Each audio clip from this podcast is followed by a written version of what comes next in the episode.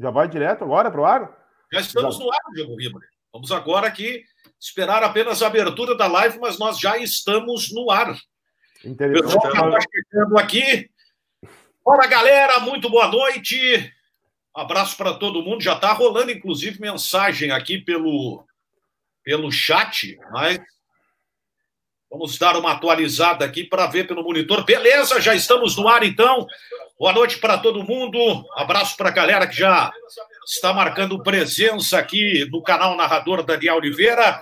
Mais uma quarta-feira, sempre ao vivo, com o programa Raio X.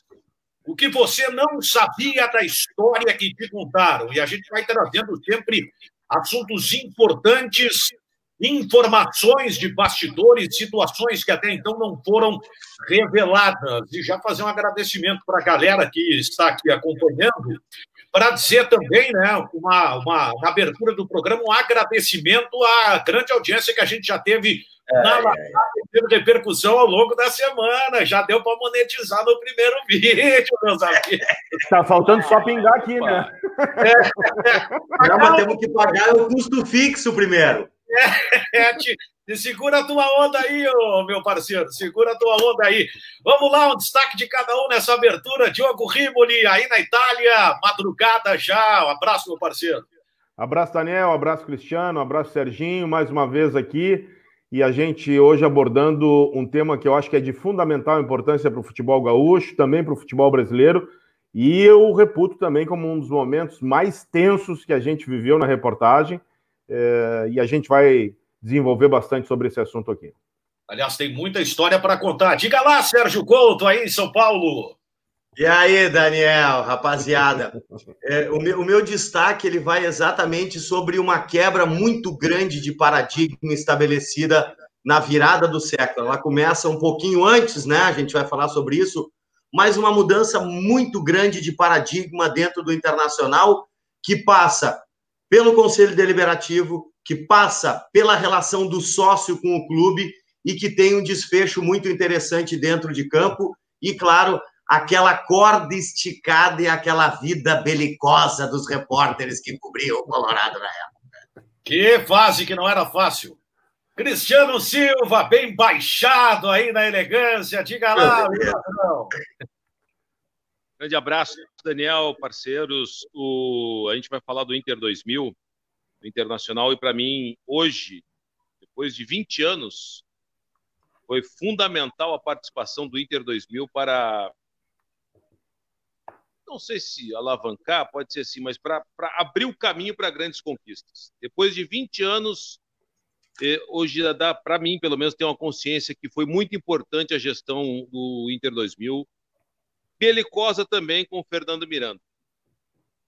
É, não, não, não foi fácil. Mas o interessante é o seguinte, né? É, o título, acho que ele traduz bem o que representou aquele momento, né? Se desbancou é, um império dentro do internacional. Aliás, esse também era o, o, o mote do, do jingle, né? Que a gente estava acompanhando e separando com o material que a gente Daniel, vai abertura. Ô, Daniel, tu, tu, me permite só, Daniel, tu me claro, permite claro. só a gente contextualizar, e eu acho que foi muito bacana no nosso primeiro encontro aqui, que a gente estabeleceu uma ordem cronológica muito rígida para que quem está nos acompanhando entendesse, né, aonde a gente queria chegar com as informações e, obviamente, com a nossa opinião.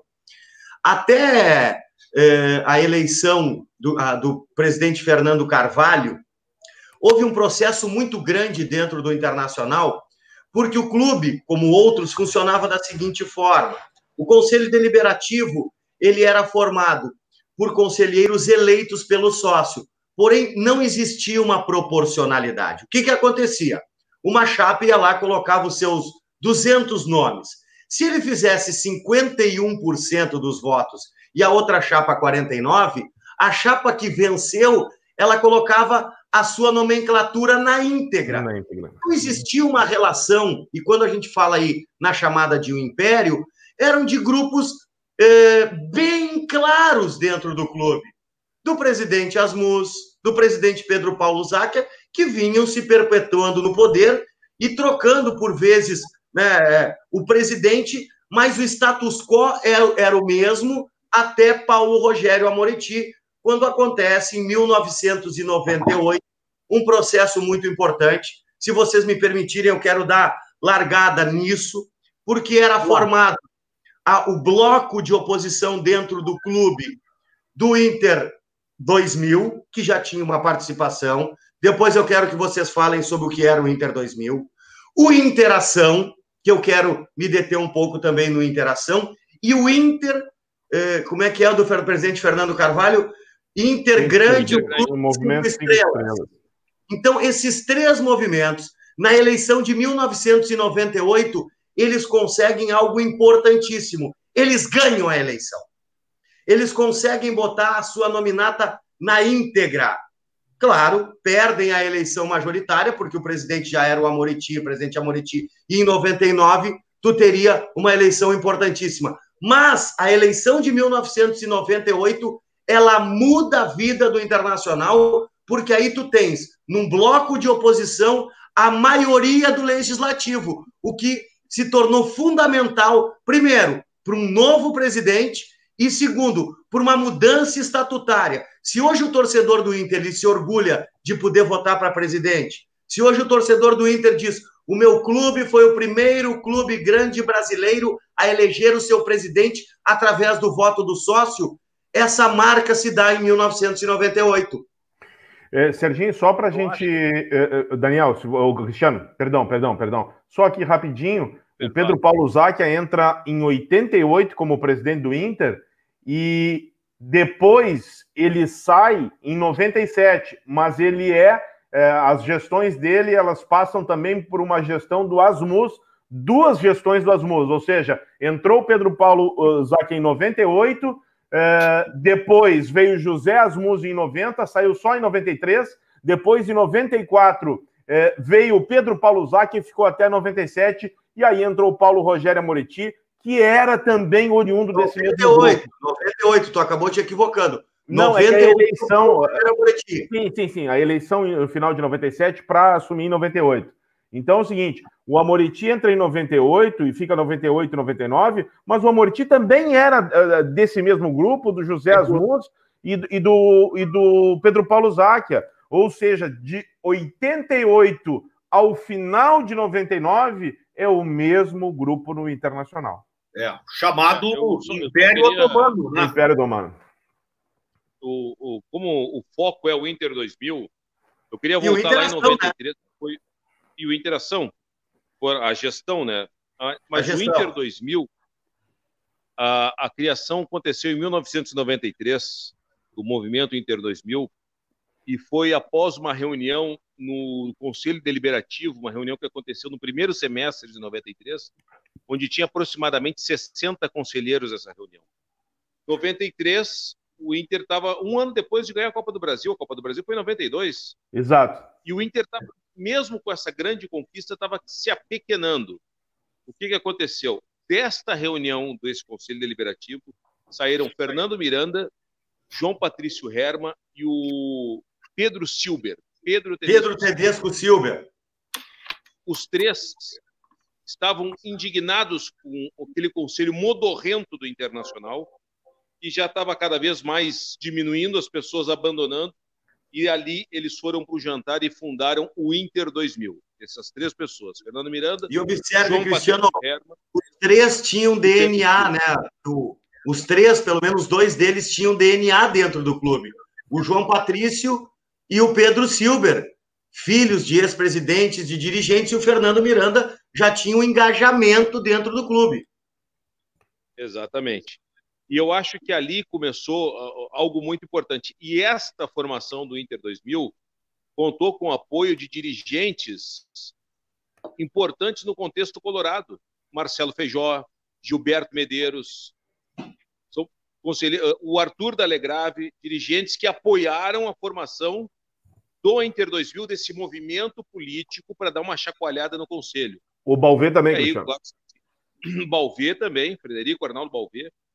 O que que eu acho que o que que eu vejo de importante nisso?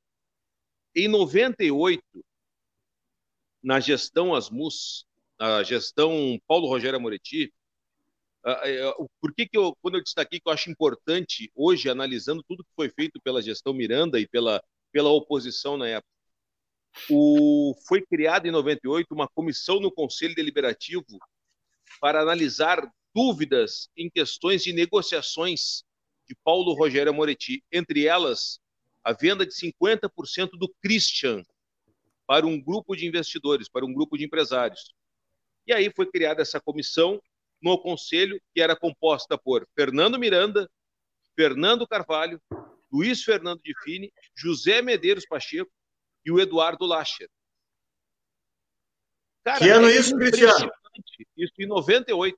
Isso aí foi na venda. O Interação ele é fundado em 95, viu? O Interação é fundado em 95. Isso aí. O Internacional, nessa ocasião, vendeu o Christian, inclusive, no ambiente da seleção brasileira, né? O Christian estava convocado, acho que era um jogo em Curitiba. E aí o presidente do Internacional, Paulo Rogério Amoretti, na ocasião, viajou para fechar o negócio, né, Cristiano? Eu acho que foi isso, é. né? Não, mas tem, tem, tem, tem uma situação que é muito mais delicada nisso aí, nessa gestão. Foi para analisar não só o negócio do Christian, mas outros negócios. Por exemplo, o, quando se, esse, esse, grupo começou a analisar, era assunto proibido, porque faltava nota, faltava comprovante de pagamento de comissão de empresário, e aí isso, pra, e ninguém queria falar. Então, para que se fizesse um relatório consistente para levar para o Conselho, se criou dúvidas em questões de negociações. Para ficar para não ferir. Famosas, famosas as, as, as despesas não contabilizadas, né? Exatamente, exatamente. Entre elas, porque o Christian foi vendido 50% do Christian por, por 3 milhões e 750 mil dólares para Marcroy Invest Limited, uma empresa lá que comprou 50% do Christian.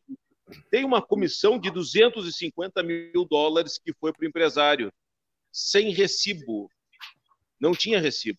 Como é que tu vai justificar de uma negociação que saiu 250 mil se não tem um comprovante para onde foi?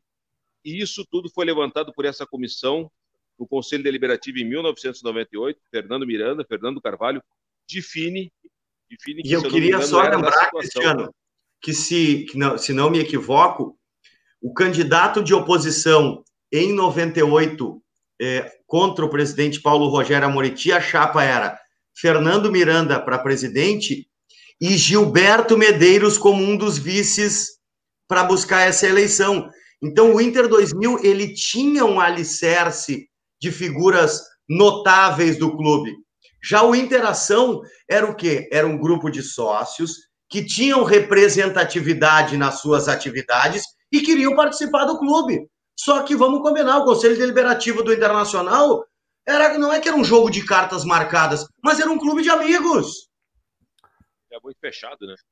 Muito não. fechado. É, eu, eu, Aí o que, que acontece? Em 98 há essa reversão drástica por parte do Conselho, porque três grupos conseguem é, a maioria dentro do legislativo e esses três aqui, mais o Daniel Oliveira, que é o nosso comandante, é, vivemos isso intensamente. Eu fui um cara, como repórter, muita gente não gostava. Eu adorava fazer reunião do Conselho Deliberativo, não pela briga, não porque ia dar notícia, mas para poder entender. Fora os engates, né? Que eu estava sempre na pedra também. Não, mas parei, vem cá, vem cá. Eu tô, eu, eu tô chegando. Eu mas a gente conseguiu ter base para depois entender o, o quão importante foi essa, essa quebra de paradigma dentro do clube. É, eu tô, é, tô chegando à conclusão que todo mundo, todo mundo cobriu todas as reuniões, estava todo mundo presente, né? Tava todo mundo ah, escalado para eu, eu também cobri um monte, mas é que em determinado momento, eu e o Cristiano, a gente trabalhava em outra rádio e o Serginho na Bandeirantes, e o Cristiano na Pampa. Daí o Cristiano foi para Pampa e eu fiquei na Bandeirantes. Então era muito comum a gente, pelo menos dois de nós, ao mesmo Sim. tempo, cobrir os mesmos, os mesmos eventos. É, é e eu lembro também. Eu cheguei a cobrir antes uh, uh, as reuniões do conselho, né? E, o, e esse ambiente do internacional ele já estava meio que em ebulição. Né? Eu trabalhei na Guaíba de 97 até 2000, mas o primeiro ano a gente acompanhou, pelo menos eu acompanhei muitas das reuniões, reuniões, inclusive, que elas terminavam aos gritos tentativa de agressão. Né? Muitas vezes. Ofensas. Era uma situação realmente muito complicada, inclusive com pessoas que tinham uma biografia dentro do internacional.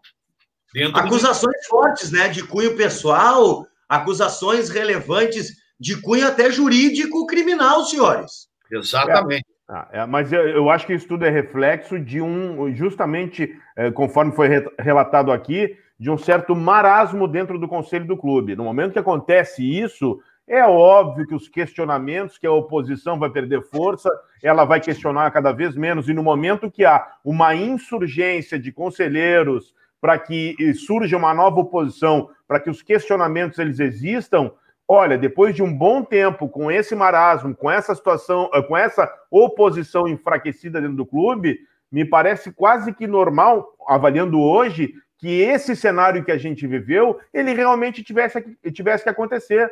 Porque imagina você de uma hora para outra, você está no clube, a sua oposição é fraca, você manda e desmanda dentro do clube, faz o que você quiser, e, e praticamente do dia para a noite, não foi exatamente assim, mas praticamente essa realidade mudou e um grupo uh, pequeno, que aos poucos foi ganhando força dentro do conselho, começa a questionar e fazer uma oposição efetiva dentro do clube. Ele, ele, ele não foi que convenceu, Daniel, quem convenceu, porque o Interação, que era formado pelo Eduardo Lacher, eh, pelo Marco Aurélio Oliveira, né, desembargador, advogado, pelo Felipe Oliveira, Guilherme Osório, vamos lá, me ajudem, Fúvio Petraco, Sérgio Nikolaev, depois Léo Centeno.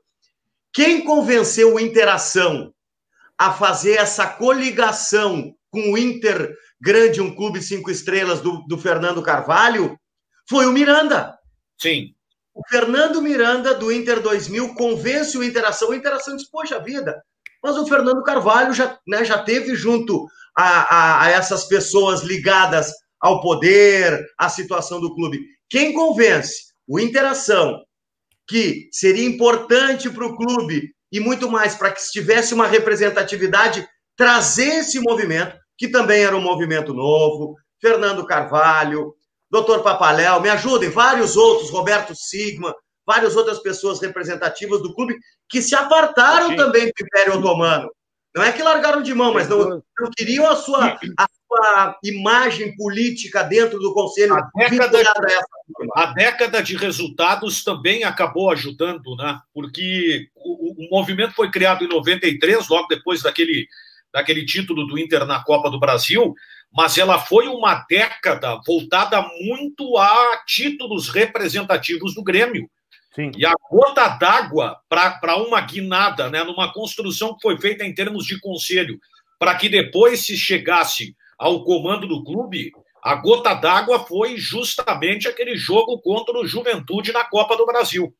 Ali, a coisa, a, ali a coisa meio que também mudou, né? Porque o Inter tinha feito uma campanha de sócio, né? o, a adesão tinha sido grande, e se tinha uma expectativa muito grande, o Inter tomou um vareio de bola e não conseguiu. Você sabe quantos sócios a gestão Amoretti, com o que era chamada pela oposição a pigotecnia, né, com a pirotecnia, né, daquele time de eh, João Santos, Elivelton, Gonçalves e Dunga, o Inter de, for de forma inédita no Brasil uh, angariou 30 mil sócios. Yeah.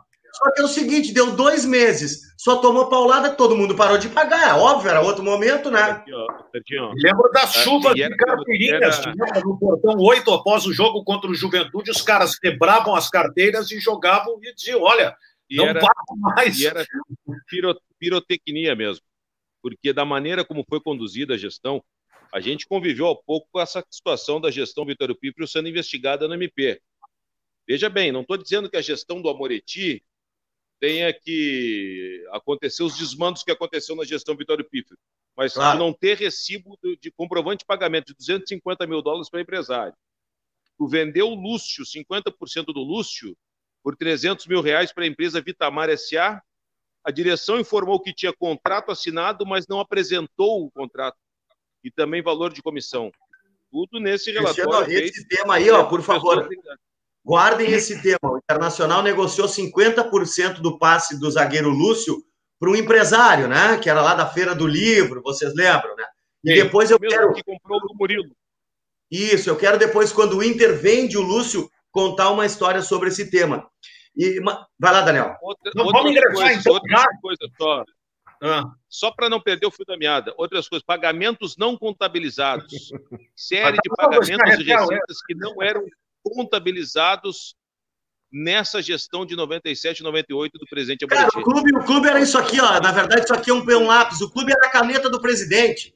Os Quem mandava tão- era o presidente e o Conselho Deliberativo só era a anuência do Conselho Deliberativo. Os era assim caras- que a banda Os caras estão os caras estão com sede, viu, Daniel? Eles, ele- olha, eles vieram com tudo, rapaz. Não mas dá é- para é respirar, importante- velho. É importante essa contextualização para que as pessoas entendam é, o porquê né, de um novo movimento e de como ele acabou chegando ao poder é, no internacional, não só em termos de conselho, mas ao, ao alto escalão do clube, né, tornando-se o poder que comandou o internacional e que teve, embora todas as dificuldades, uma participação importante no processo de reconstrução, que era algo que o internacional precisava. Ah, mas é no bico o troço, então. Tá O troço é no bico. Pega a garrafa. Aqui, ó, me arruma uma coisa pra beber também. Vamos lá, então, para relembrar né, como esse processo aconteceu, e era o que se defendia justamente no, no jingle de campanha na ocasião. Eu quero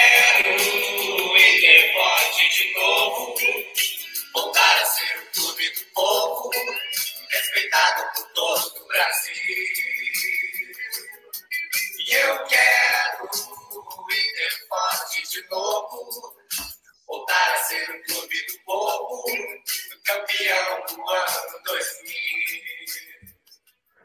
Pois é, uma mensagem voltar a ser o clube do povo, porque o Internacional estava comandado por aquela elite também, né?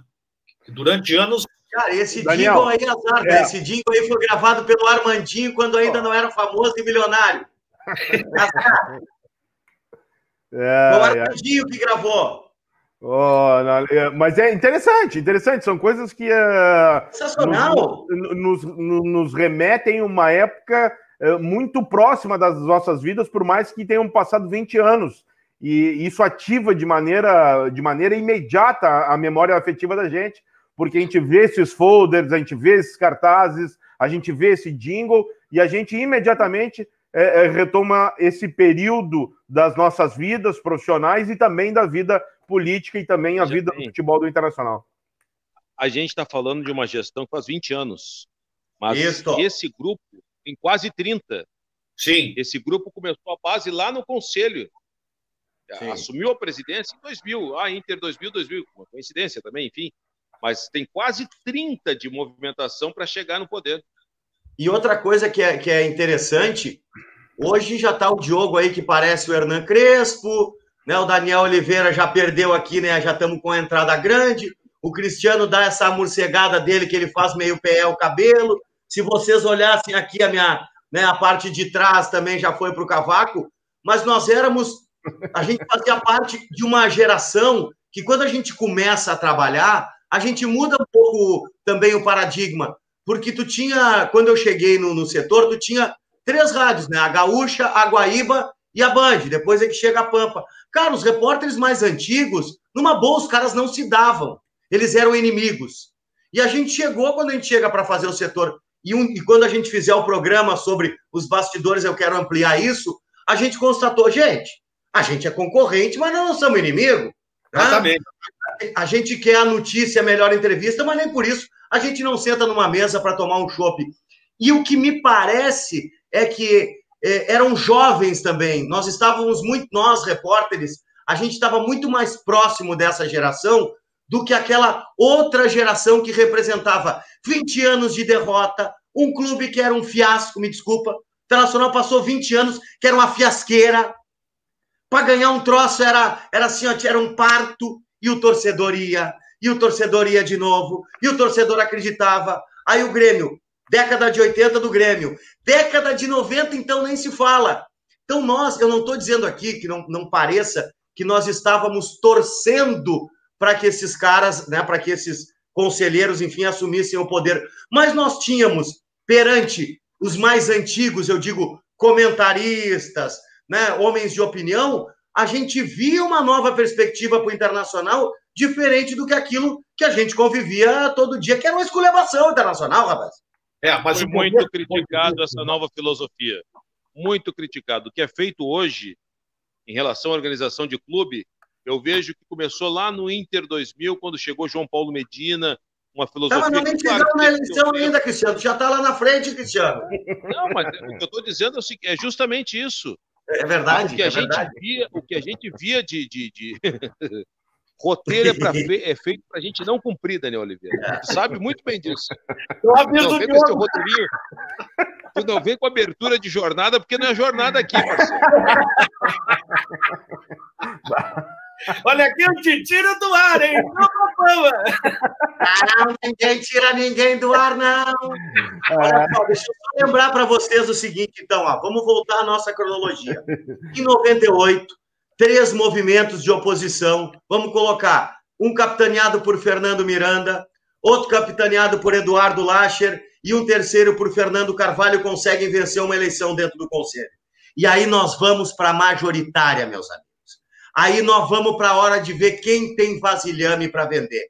E aí acontece um fato importantíssimo, que é o racha do Interação, do Inter 2000, com o Inter Grande, o Clube Cinco Estrelas. Que, na verdade, o Interação não rachou com o Fernando Carvalho.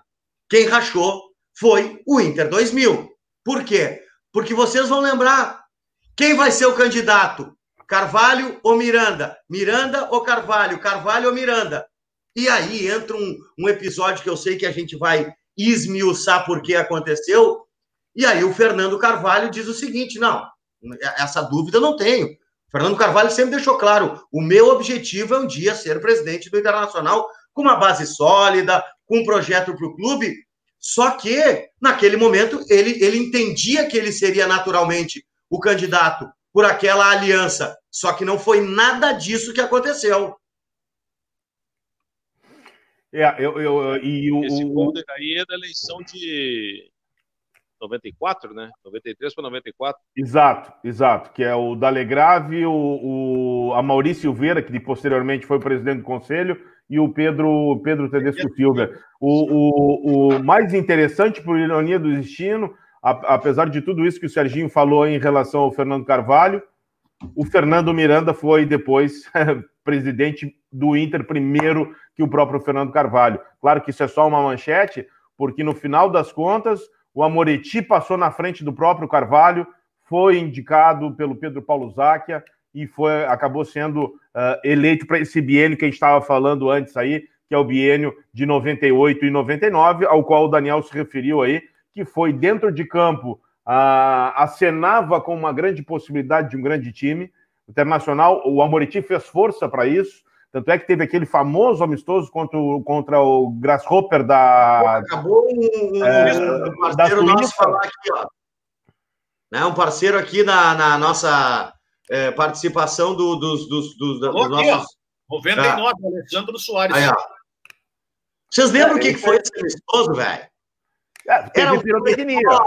Mas teve pirotecnia. Foi aí que surgiu a frase posteriormente do Miranda, dizendo Exatamente. que o Inter não ia fazer pirotecnia, que foi, uh, claro que era uma ironia, e eu aqui reputo como uma ironia inteligente, inteligente, uh, que ele, posteriormente, quando ele assumiu, ele e o Jarbas Lima, nós não vamos fazer pirotecnia, que é uma que era uma alusão ao que o Amoretti tinha feito nesse amistoso que a gente citou contra o Grasshopper da, da Suíça.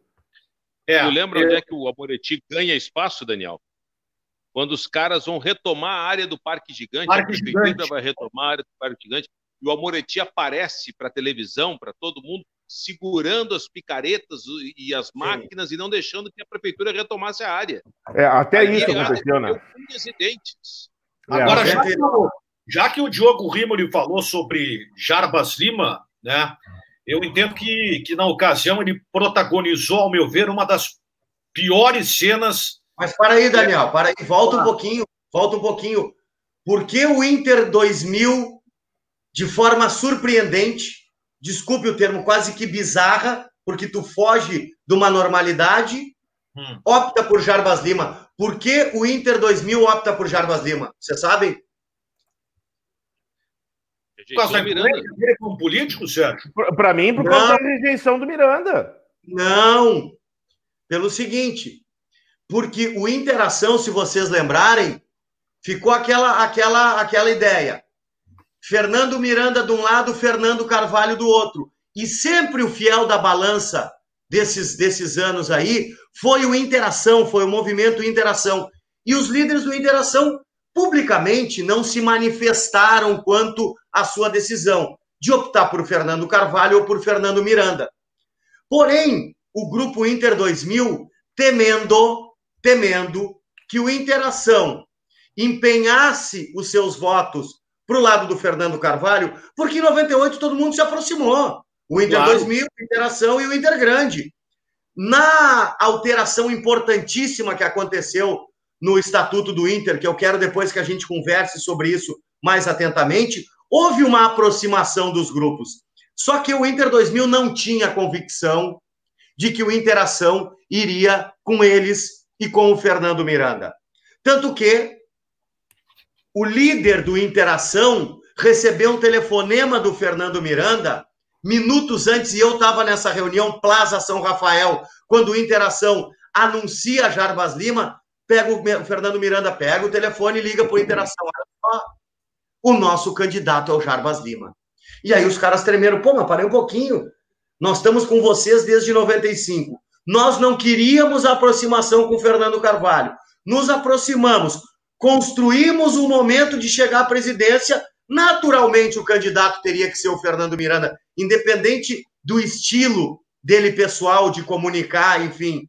E aí surge a figura do Jarbas Lima, que vocês me desculpem, é um dos episódios mais dantescos e lamentáveis da história do Internacional, porque um cidadão caiu de paraquedas para ser presidente do clube. É, o Daniel está colocando essa... essa foto aí, ó. Essa foto essa só. É... Vai lá, Daniel, vai lá, vai lá. Essa foto é, é aquela que eu considero é, ter sido uma das piores atitudes que um presidente do Internacional tomou. Né? É, claro que a intenção era jogar uma responsabilidade na gestão passada, ao dizer que o Internacional não tinha recursos, mas acabou expondo de uma forma que eu entendo, né, de uma forma ridícula a instituição. E vale lembrar, o Sérgio, eu me lembro que acompanhou junto esse episódio, porque quando rolou essa entrevista, é, eu acho que eu não me lembro agora se o Sérgio estava na Band, enfim, tinha, tinha algum colega. Estava na Band, estava na Band.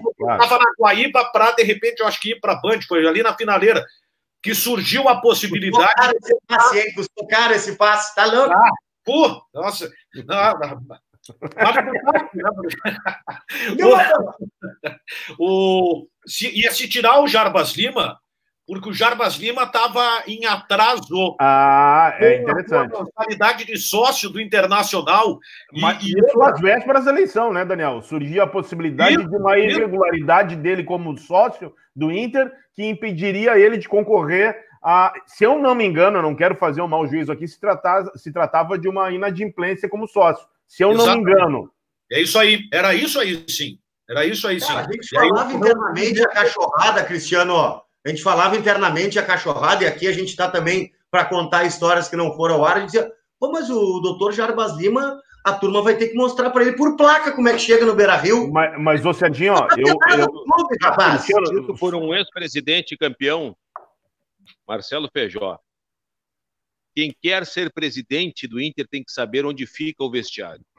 É, o, o, eu, eu reforço a minha ideia, e na época eu me lembro bem disso. Uh, uh, tudo isso que o Serginho colocou aí, uh, eu, eu divido a mesma opinião, mas eu reforço ainda que um, um dos principais motivos pelos quais o, Jarbas Lima, o Jarbas Lima foi indicado é que a rejeição dele perante talvez é. aqueles conselheiros em dúvida em quem votar, uh, pudessem dar o seu voto ao Jarbas Lima, porque o Fernando Miranda, que o Fernando Miranda sempre teve um temperamento muito forte, sempre foi um, uma pessoa que deixou bem claras suas posições. Isso não foi é, muito bem-vindo dentro do conselho, para dizer o um mínimo, porque ele era eu não sei se radical, Cristiano. Eu acho que ele confrontava. Era considerado radical. Não, ele era, era considerado, considerado radical, mas é, é, é, o que me parece, e tenho quase que absoluta convicção, depois desses anos todos e por ter vivido aquele momento, que ele era uma pessoa que confrontava as coisas. Aquilo que ele julgava que não correspondia com a realidade, como o clube deveria ser conduzido na ótica dele, ele confrontava. E isso, com certeza, trouxe muitos dissabores, inimigos e desgastes, desgaste ao Fernando Miranda. E isso fez também com que ele refletisse sobre isso. O que, que, seria mais importante no momento? O movimento, o movimento que ele representava e junto com a interação chegar efetivamente ao poder ou ele ser presidente? Me parece que ele fez a escolha certa. Me parece. É, mas ele... ele também deu o seguinte, ó, ele abriu mão da presidência, mas ele pega a chave do vestiário e diz o seguinte, ó, aqui ninguém pisa. Mas Serginho, isso, isso, isso a gente já sabia. Tanto que ah. ele entra como vice-presidente vice eleito, ou seja, ele é eleito pelo voto do conselheiro, e ele Sim. também assume o cargo de vice-presidente de futebol. Sem dúvida, sem dúvida. E aí o Internacional dá o ponto de partida para a montagem daqueles times maravilhosos. Calma, Daniel, calma, calma. Só cronologia. Eu só quero aqui, e eu vou ser bem, bem objetivo, e de novo, é, o Diogo vai trazer depois aí, o Daniel, documentos importantes sobre fatos relevantes desses dois anos que mudaram sim a história do Internacional. Mas na minha visão, como disse no programa, só posso ter a minha visão, né? Não posso ter a do Cristiano Porque na minha opinião, só posso ter a minha opinião, né? Óbvio.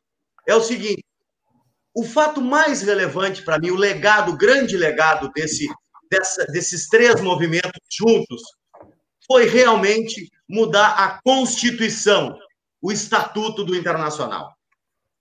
Porque consegue-se, através de o domínio que se teve proporcional e de votos dentro do Conselho, número um, proporcionalidade. Se um, um movimento político conseguia 10% na eleição, ele ia botar, por exemplo, três conselheiros, coisa que não acontecia antes. Então, diminuição da, da cláusula de barreira, que ficou baixa, se não me engano, era 10, 15%. A proporcionalidade. E aí sim, a eleição direta para presidente com o voto do associado. Claro, teve essa primeira eleição do Jarbas Lima, depois nós vamos falar da renúncia e depois a eleição do Fernando Miranda, mas o presidente Fernando Carvalho ele é o primeiro presidente eleito com voto direto do sócio em clube grande. O Inter é o primeiro clube grande brasileiro a ter presidente eleito por voto de sócio. E eu lembro bem que não só aqui no Rio Grande do Sul, eh, pessoas mais antigas diziam: mas que absurdo! O não, não, não pode. Outros do centro do país, enfim, jornalistas, contestavam essa ideia eh, de tu ter o sócio participando direto. Só que, para tinha... mim, isso aí é um legado indelével. Eu me, eu, eu me, lembro que, uh, por exemplo, a gente chegou a ouvir uh, uh, o seguinte comentário criticando essa mudança iminente que o Inter, pela qual o Inter passava olha, vai correr o risco do Inter ter um gremista na sua presidência. E se o Grêmio um dia fizer isso, vai correr o, o risco do Grêmio ter um, um, um, colorado na presidência do clube. Tamanha era a paranoia das pessoas em relação a, a essa aí, mudança. Aí... Ô, Cristiano, outra coisa que se dizia, e se um milionário comprar um... Fala aí. Tinha, tinha que ser sócio do Inter para concorrer ao conselho, né? Sim. se descobriu que o Saul Berchevski era sócio do Parque Gigante. Sim, mas, é, mas sócio do Parque Gigante muito provavelmente para aproveitar as piscinas. Mas nós também tínhamos um aí, colega, aí, nós também tínhamos um colega que era sócio do Parque Gigante do Davi Guzmão lá no Grêmio. eu não sei, eu, eu não sei de quem aí se trata. polêmica. O, o sócio do Parque Gigante vale como sócio do Inter, porque era sócio só das piscinas. Aí tinha toda aquela. Ah, e, a, e, sócio da fundação, porque tem a fundação do Inter, a Fundação Cultural é. Vale, tem foto também, não sei, que era uma polêmica danada. Era uma polêmica, uma polêmica. Tudo isso que o Cristiano tá, tá falando, desculpem eu ser, eu ser enfático nisso, eram subterfúgios para a manutenção do status quo. Era a forma que o clube conseguiu de proteger essas lideranças e que era o seguinte, velho, é só mudava a figura vai um, vai outro. Daí, num, num, ano, tu é vice de futebol, no outro, tu foi para o patrimônio, no outro, tu é candidato à presidência, no outro, tu vai aqui e ali. Porra, tinha cara que nunca aparecia em reunião do Conselho Deliberativo do Internacional e estava há 30 anos no Conselho, meu parceiro. Ou aparecia, assinava e ia embora, né? Eu só e queria fazer uma referência. Né? O cara que dizia para a mulher: tô indo para a reunião do conselho, assinava e descia, não fala nada que eu tô descendo. Não, vocês não me dizem nada que eu tô sendo, eu tô mentindo, Cristiano. Mas não, é verdade, eu, e eu era bandido. Ah, já, já vai, fulano. Tá indo embora cedo hoje. Esse cara não ficava pau da vida comigo. Não ficava uns cinco minutos. Era, era, agora cá para nós era um vexame, né? Vexame. eu, então, eu vim aqui para assinar Aí o cara assinava e tal, e, e daqui a pouco te bateava. Eu trouxe assim, 30 segundos. Se não me engano, ter menos 20% de assiduidade, senão não poderia concorrer de novo, alguma coisa assim. Mas é por causa desses, desses desmandos aí, por isso que a gente vai voltar lá em 93, na criação, no Inter 2000, em 98, essa comissão que analisou as contas do Amoretti. É, o, o, o Fernando Miranda, quando ele vai para a presidência, eu acho que ele é um cara eu, eu, eu não gosto do comportamento dele. Mas, mas ele é muito a, correto. A ideia, a concepção, a concepção de, de clube, de transformação que tinha que acontecer, ela é interessante. Muito. Ele já sabia, cara, ele vai, faz, uma, faz um levantamento em 98, não tem, não tem nota de comissão de empresário. Tem contrato que sumiu, e aí some 300 mil reais. É, é uma coisa de louco, uma não. desorganização. É, é muito interessante. Quando ele assume, quando ele assume, assume o Jarbas Lima. Na verdade, não foi nem quando ele assumiu. Antes, e, e, o Inter não tinha e-mail. É, essa, essa é muito legal. Não tem e-mail. Tu tem esses ele, documentos ele aí, né? Tem esses documentos. O, o Jarbas Lima, quem foi o, o, candidato oposto ao Jarbas Lima? Me ajudem aí. Ah, rapaz, agora. Foi o Carvalho? Não, não, foi o. Foi... Não, não, não, não. O Peronte, foi contra o Miranda. Miranda. Peronte foi contra o Miranda, isso aí. Não foi, é, não, eu não. Tu vê que essa é uma pergunta boa, a gente não sabe de quem o Jarbas é. Lima ganhou. Pelo menos não sabe. Eu, eu, não me lembro, não sei se não foi. Não, não foi contra o Cláudio Bier, né? Já vamos descobrir aqui. Não, o Cláudio Bier era do Inter 2000, né? No início, né? Mas eu não me lembro de, não me lembro de quem era. Essa situação que o do Cristiano falou dos e-mails aí é muito interessante. Eh, porque isso foi detectado pelo, pelo, pelo Fernando Miranda, que sempre foi um cara, acredito eu, eh, que pela, eh, pela sua juventude e também pelas suas atividades, um cara muito ligado em relação àquilo que estava acontecendo no mundo. Como o Serginho falou lá no início, é uma pessoa que era um pouco mais velha que a gente, não muito, mas que uhum. já conseguia observar a questão dos avanços da informática, a importância disso. Esse é, um, é um e-mail. Descreve é. esse documento, Diogo, descreve ele, cara. Não, esse é um documento que confirma que o, que o ex-presidente do Internacional, Fernando Miranda, eh, adquiriu o domínio internacional.com.br, se eu não me engano, é em 1998, Daniel, que isso acontece, e ele pagou 35 dólares à época, 1998, 22 de setembro de 1998 ele comprou o domínio www.internacional.com.br por 35 dólares e posteriormente ele doou esse domínio ao Internacional. Para que a gente só, tenha só, me permita, só me permita uh, dizer o seguinte: tem algumas informações, evidentemente, que eu apaguei, né? Para a gente claro. não. Ele ganha né? do. Só o detalhe, só, o Fernando, o Jarbas Lima ganha do Paulo Rogério Amoretti, que buscava reeleição. Ah, é verdade. Ah, perfeito. Perfeito. Perfeito. Então, e... observem, observem, senhores. Uh, Jarbas Lima versus Amoretti, que buscava a reeleição, Jarbas Lima ganha. Só que antes, como a gente falou em 98, há um movimento interessantíssimo dentro do Legislativo Colorado que faz com que esses grupos ascendam ao poder. Porém, sem Fernando Carvalho. O grupo Intergrande, Intergrande, um clube cinco estrelas, ele é fundamental junto com o Interação e o Inter 2000, para a alteração da Constituição do Internacional. Porém, eles não fazem parte da administração. Vira oposição. Fernando Carvalho esteve junto, o grupo do Fernando Carvalho esteve junto, mas quando chegou a hora da pomada, eles brigaram, houve um racha. Houve um racha, Fernando, Miranda, Fernando Carvalho, porque o Carvalho achava que era a hora dele, o Miranda... Não, não, é comigo a bronca. E esse tombo, depois o Carvalho tentou concorrer contra o Jarbas Lima, e aí já estava definido que seria o Amoretti buscando a reeleição. E sobrou é. o Carvalho de todos os lados. Barbaridade. Sabe o que, que é, a gente chegou num ponto que eu acho que a gente pode abordar a questão dentro de campo, porque a questão, a questão dentro de campo, é, também uma, uma, uma, foto muito interessante aí que bota aí o Fernando Carvalho junto com o ex-presidente Paulo Rogério Amoretti, uh, com o Pedro Paulo Zag, se eu não me engano, à época ainda era o presidente. Ali depois volta ali, Paulo Daniel, volta ali para nós, volta ali. E o outro, e o outro, o acho que é o, o Espínola. É o Espínola. Aí o Amoretti, o Amoretti com o Ibsen Pinheiro e, mas dentro de campo internacional passa por uma mudança muito grande também. Olha, de... Pedro Paulo Záquia, Fernando Carvalho e o paraguaio zagueiro Espínola. E olha é. a manchete que interessante. Záquia, Amoreti, Asmus e Movimento Inter 2000 começam a articular a campanha. Quer dizer, o clube sabia, os dirigentes da antiga, aqui, ó, Ibsen Pinheiro, Zé Asmus, quem estava ali era o, não era o Difine, era o Pellegrini, né? Pellegrini, Pellegrini. E o Ibsen parece. Sabia que o clube ia mudar. É. E o... o que eu acho interessante é ver também a mudança que ocorreu dentro de campo, porque uh, uh, o término da gestão Paulo Rogério Moretti em 99, que né, acabou culminando com a, a, perda da eleição, da tentativa de reeleição dele para o Jarbas Lima e Fernando Miranda, é, também provoca, também provoca uma mudança radical dentro do vestiário do Internacional. Aquela chamada famosa fotografia ela mudou completamente.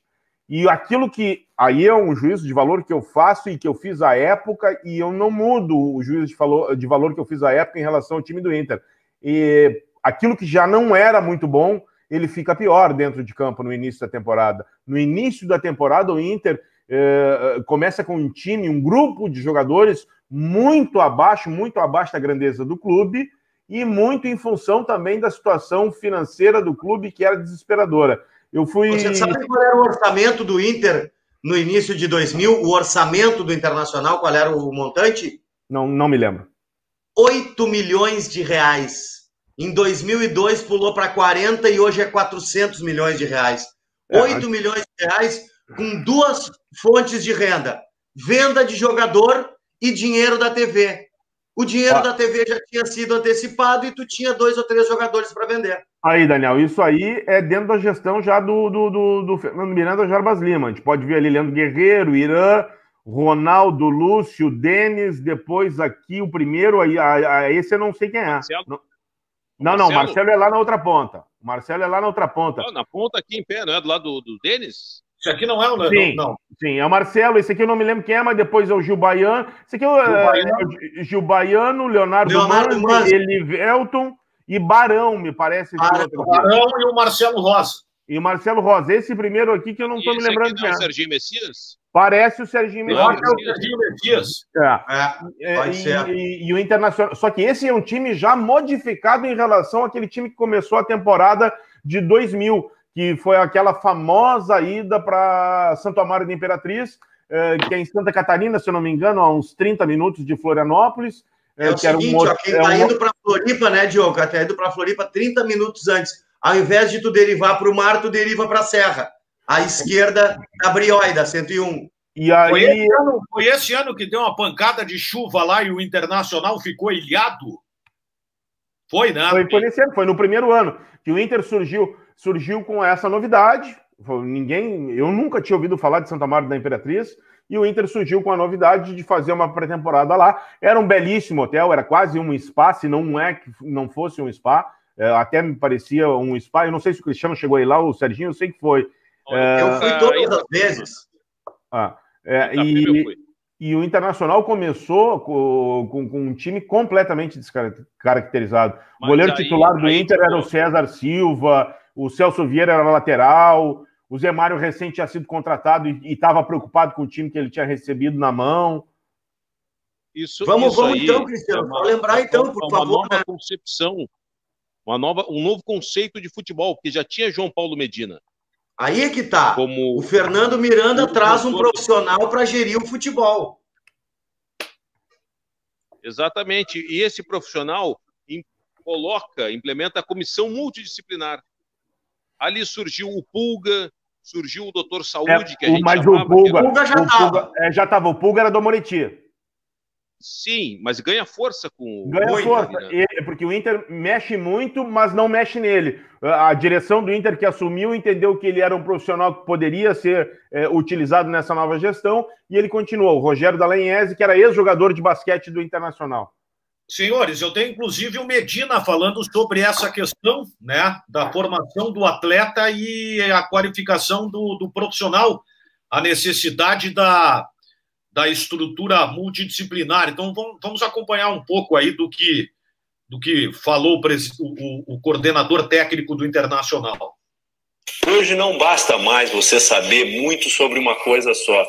Você tem que também ter uma visão multidisciplinar, interdisciplinar, né? entender a perspectiva das outras áreas de atuação. Para isso, acho que um clube de futebol tem a obrigação de trabalhar. Ele não vai encontrar no mercado esse tipo de profissional. As faculdades, as universidades ainda não formam esse tipo de, de profissional. Então, o próprio clube pode fazer isso. Né? E isso é um trabalho que hoje o Internacional faz e bem Olha, Vejam eu... como quebrar paradigma é difícil e como assusta. Porque até para nós, repórteres, né? Jarbas Lima foi eleito, o vice de futebol era Fernando Miranda, que tem ao seu lado, para pensar o novo departamento de futebol, o João Paulo Medina. Eles trazem um treinador completamente desconhecido, ex-jogador de futebol que estava na Arábia, Zé Mário.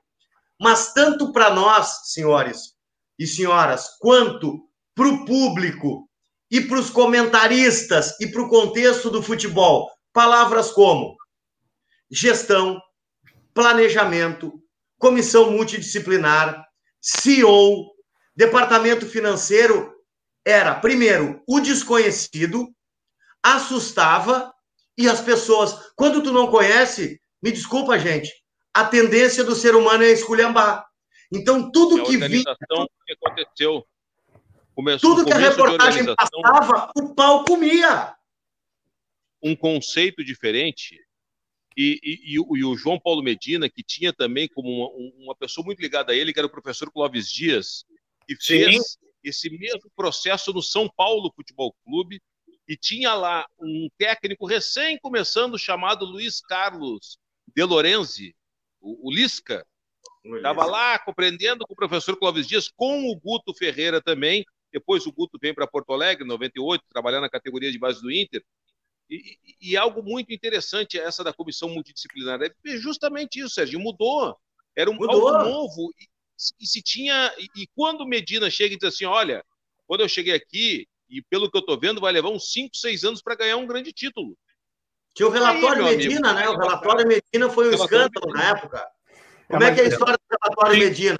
Relatório Medina, o professor Clóvis Dias, ele costumeiramente, depois quero falar sobre essa frase do, do, do, professor João Paulo Medina.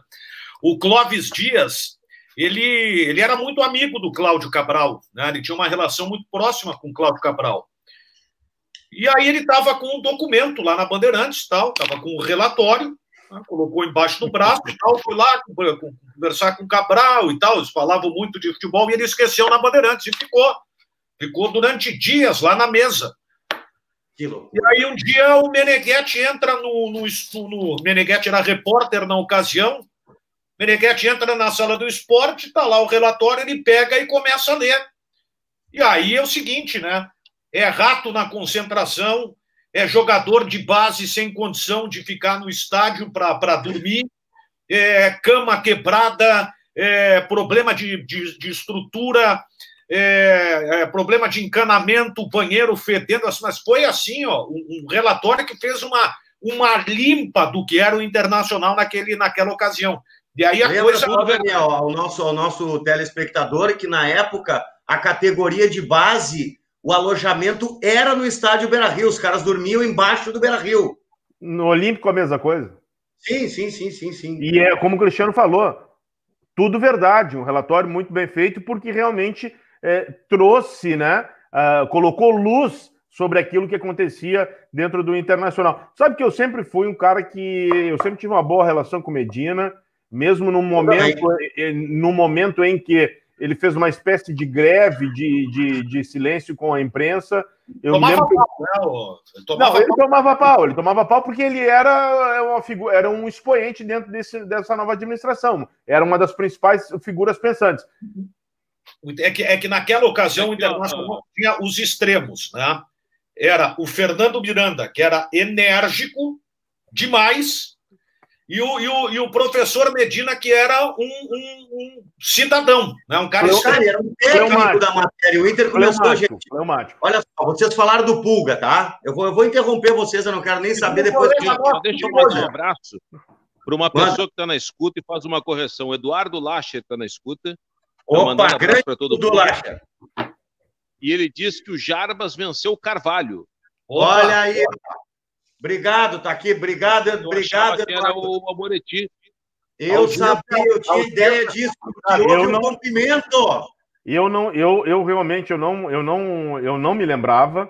Não, realmente eu não me lembrava. Eu até quando trouxeram a informação, eu achei que era realmente o Amoreti, mas eu realmente não me lembrava.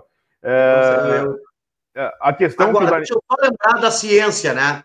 É, tu, vocês falaram do, do que hoje seria o, quando o Inter 2000, o Interação, eles assumem o clube, é, hoje conversando com algumas pessoas sobre o tema, você sabe o que, que era hoje, que é normal em qualquer clube.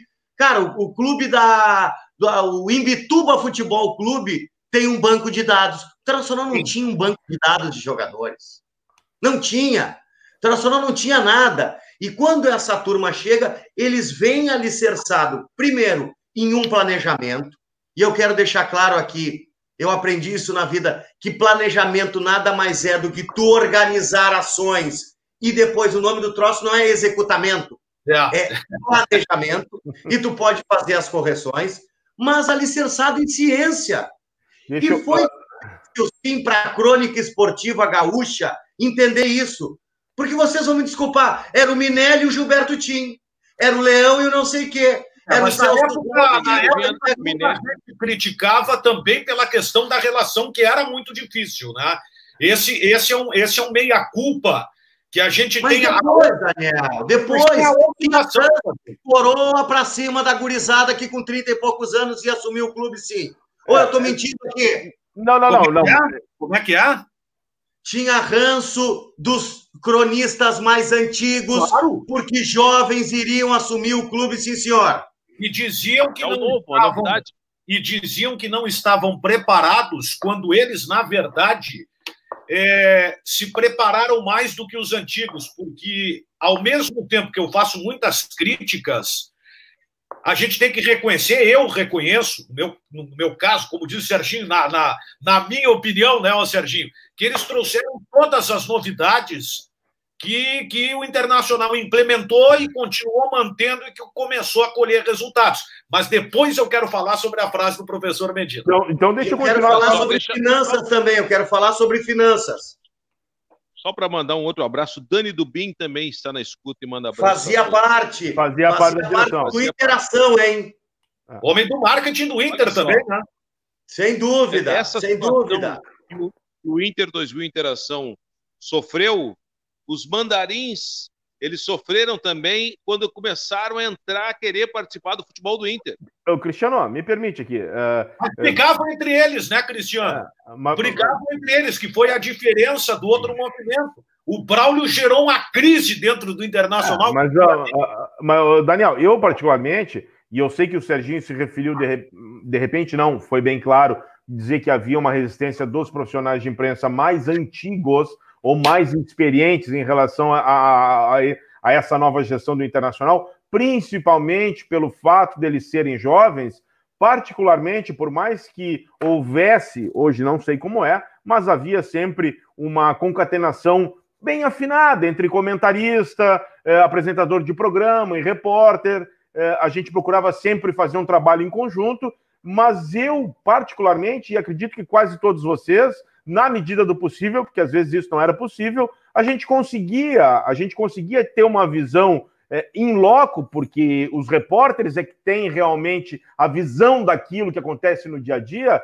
eu conseguia fazer meu trabalho sem deixar me contaminar por aquilo que vinha, contaminar não no sentido pejorativo, mas sem ser contaminado por essa ideia de que são jovens, não sabem o que estão fazendo, estão fazendo tudo errado. Eu sempre não estão vi preparados. Com... Exato, eu sempre vi com bons olhos o, o, o Medina. É, é, só para eu concluir aqui, Cristiano, é, sempre vi, vi com bons olhos o Medina. O Miranda sempre foi um cara de temperamento muito forte, de fincar suas opiniões, deixar isso bem claro. Uh, acho que isso atrapalhou, acho não tenho certeza que isso atrapalhou ele na claro, condução do... E na, na nossa avaliação também. Na no... eu, é, não, não, eu, eu, eu acho ele isso. Fosse, ele fosse cidadão, a avaliação ao trabalho seria diferente. Mas, mas Daniel, o que eu acho que faltou para ele, e acho que é difícil... Digo, ele, é, ele é um cara corretíssimo, tá?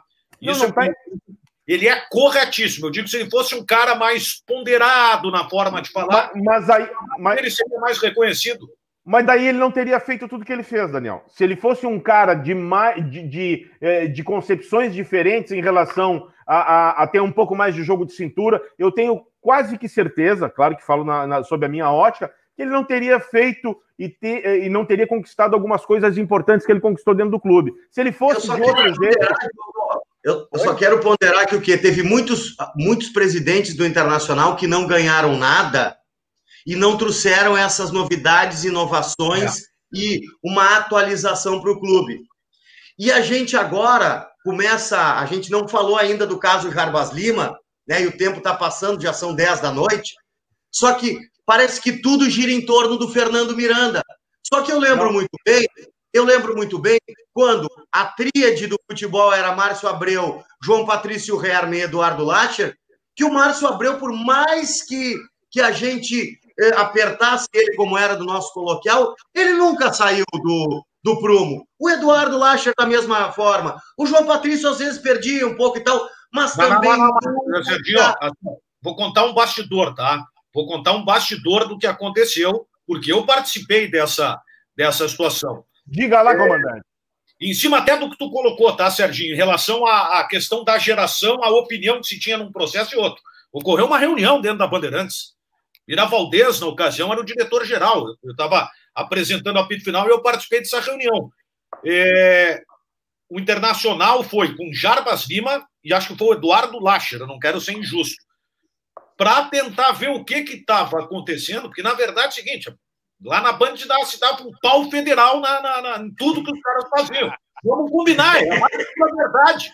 Né? Quando a gente deu a manchete que tinha um cinegrafista, o Cabral quase infartou. Ah, o Cabral tem, tem Mas aquela cinegrafista pra quê, mano? Vai filmar quem lá? Era a coisa mais óbvia, tu tinha que filmar, tu tinha que ter o um registro do que estava acontecendo. E hoje a avaliação dos caras. Como é que foi isso aí, Serginho?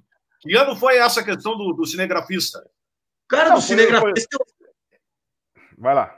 Não, diga, Diogo, diga. Não, foi logo no início. Essas, essas mudanças todas elas foram implementadas logo no início. E Poxa, essa, essa trabalha com isso. E aí, essa, é, aí, é, fantástico.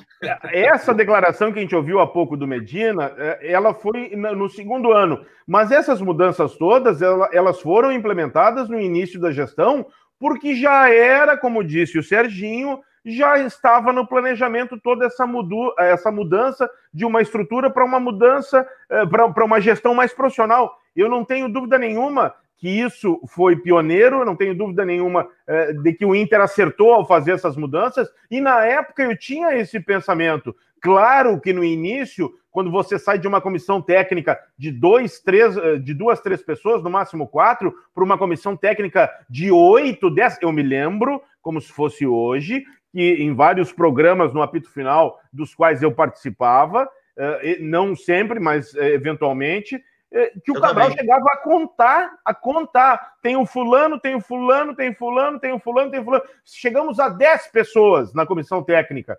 Claro que isso, isso era muito. Por isso que eu fiz questão de dizer, Diogo, que essa novidade ninguém estava preparado.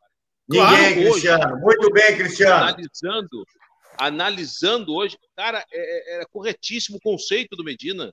O conceito de futebol que estava sendo implementado. O Inter era uma bagunça, vamos combinar. O Inter mas, era uma bagunça. Mas o que eu acho, o, acho não. Dono, era clube de dono, tinha dono no clube, rapaz. O, o que eu tenho certeza, não é o que eu acho, o que eu tenho certeza é que teve um fator fundamental que contribuísse para a manutenção dessas críticas ferrenhas. Um, um foi fundamental. O campo. O, o campo.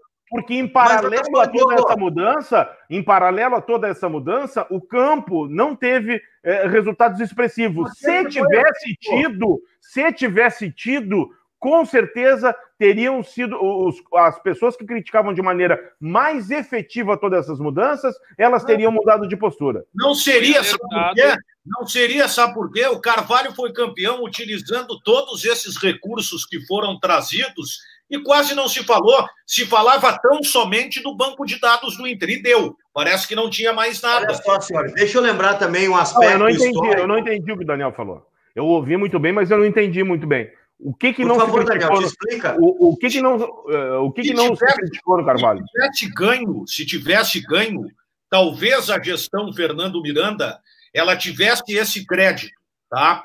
Mas como não ganhou, simplesmente se desconsiderou, se desconstruiu. não quis nem se falar, porque já estava a base lá.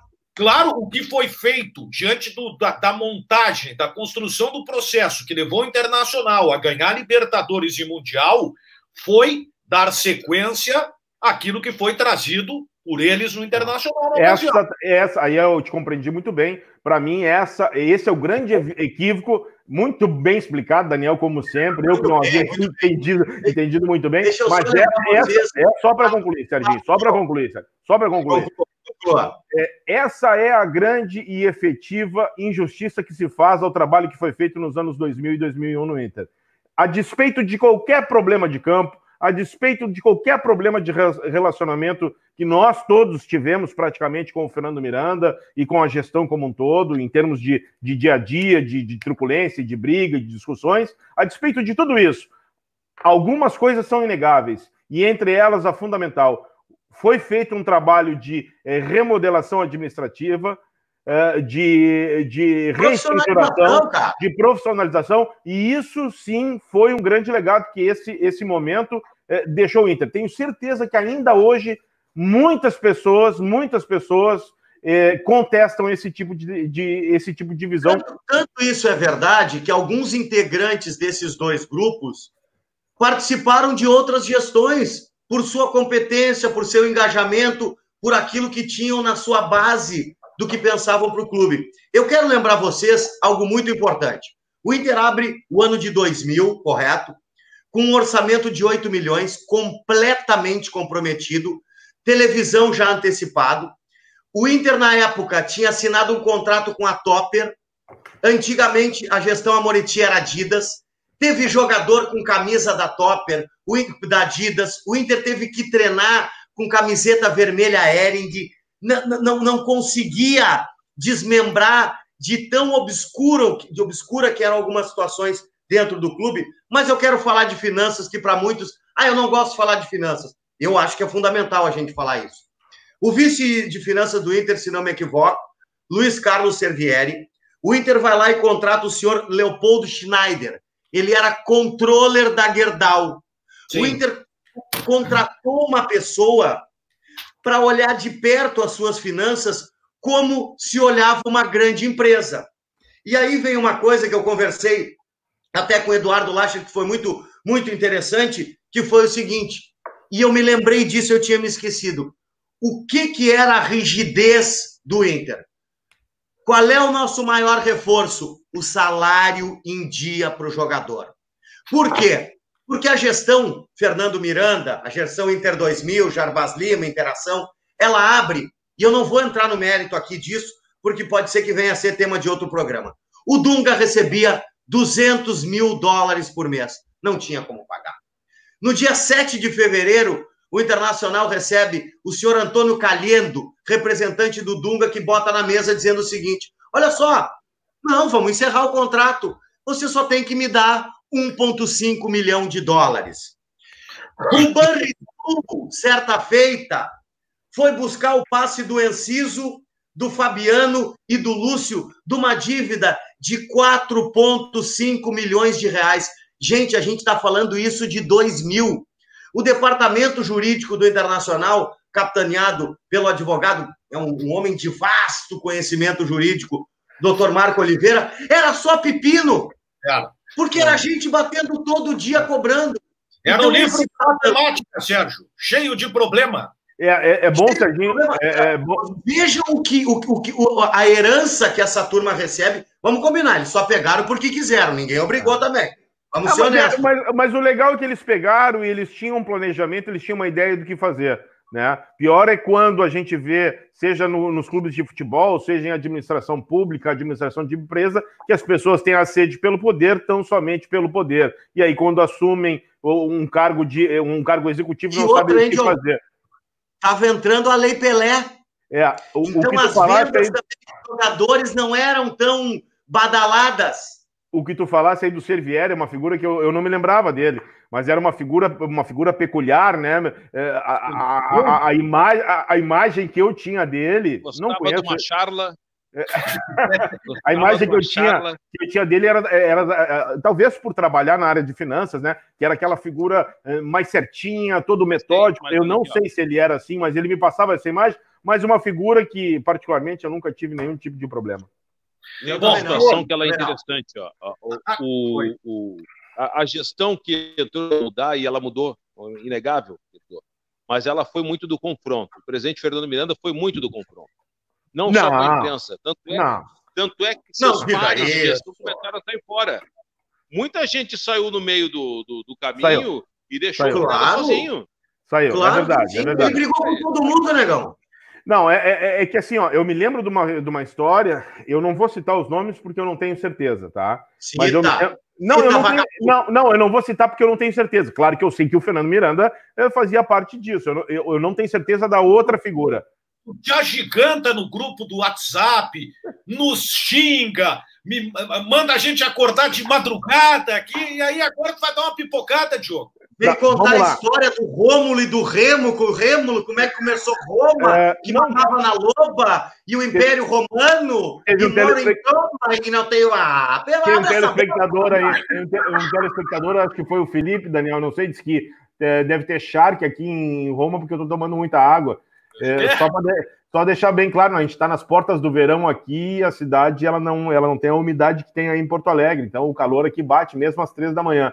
O episódio que eu ia falar é que um dirigente que fazia. Um, um, um dirigente que fazia. Não, eu não estou bebendo. Um dirigente que fazia parte. Eu vou dizer o seguinte, ô, ô Diogo, são, ah, eu vou te contar. são 10 e 12 da noite. Tu não tem noção do sol que bate aqui agora no verão. Gabriel, só lembrando, falta só 50 minutos para terminar, ainda tem muita coisa ainda. Depois o Daniel que ele edita os troços, o Daniel passa primeiro editando, depois eu tomo mijada no grupo de WhatsApp, porque é uma barbaridade. Eu passo o tempo todo editando, vocês não botam nada, esse programa é uma explanação, assim não tá. Parece eu que eu vou reunião é só um segundo. Eu vou trazer é só um segundo programa. WhatsApp. Eu nunca fiz isso. Só disse o seguinte, porra, mas se não vai exato, diz para não fazer, porra. Não, é, a gente, a gente, tem que entender, o rapaz carrega o mundo nas costas ali. Mau caráter. O episódio é rápido e simples que na verdade o Internacional estava em dia de jogo, tinha uma palestra que ia ser realizada pelo técnico do Internacional e um membro, eu não vou, eu não vou dizer, citar o nome do membro da diretoria porque eu não me lembro quem é, eh, chegou atrasado para acompanhar a palestra e ali naquele momento ele entrou no meio da palestra e tomou é, uma carraspana. Eu acho que era o Luiz César Luiz Souto de Moura. Eu também acho que era o Luiz César Souto de Moura. Mas eu, eu só acho, eu não tenho certeza. Eu não tenho certeza. Era, e, e aí, e, e aí já deu racha. E aí deu racha porque o Miranda eh, teria cobrado, ou efetivamente cobrou dele, o atraso dele. Ou seja, eh, se chegou atrasado, não entra, alguma coisa do tipo, não entra atrasado, que vai perturbar. E, eh, e isso acabou a, a, gerando uma trilha. Já que você uma... parece aqui que a gente está numa reunião do, do, do papado, já que o Diogo está é, é da Cúria Metropolitana. É, não, seguinte, não, não é, não parece. Não, me desculpa. Esse retorno internacional era uma situação complicada para o repórter. Porque o cara já ia também armado. Claro. Porque só para vocês lembrarem, meus caros telespectadores, a, a Pampa, a Rádio Pampa, ela começava a falar de futebol à meia-noite e parava na outra meia-noite. Então era assim, às sete da manhã o pau já começava a cantar, era o Sadi gritando, é, eu não me lembro quem é que representava o Grêmio. É, o, o, Grêmio não tinha um representante do Grêmio. Não, não, não. A original é. Era, era na época a Rádio Livre. Era época, a época da Rádio Livre e só tem fera. Tá, é. Não interessa, mas é homens, tá de preto, homens de preto, os Men in Black, Men in Black. Não, eles estão falando porque nós, nós participamos desse time, né, Cristiano? E eles estão se deitando na gente. Com certeza. Começamos? Sim. Aí o que que acontecia, gente? Eu estava na Bandeirantes, Cristiano e Diogo na Pampa, Daniel estava no início na, na Guaíba e depois veio para a Band já como narrador e, co, e comandante de como programa. estrela, como estrela. O, o, programa que eu, que eu participava era às 11 da manhã. A maioria dos treinos começava às 10. Então o cara chegava ali 8 e meia, 9 horas para pegar uma sonora. Só que os caras da Pampa, às 8 da manhã, já estavam dando boletim pro Rogério Amaral.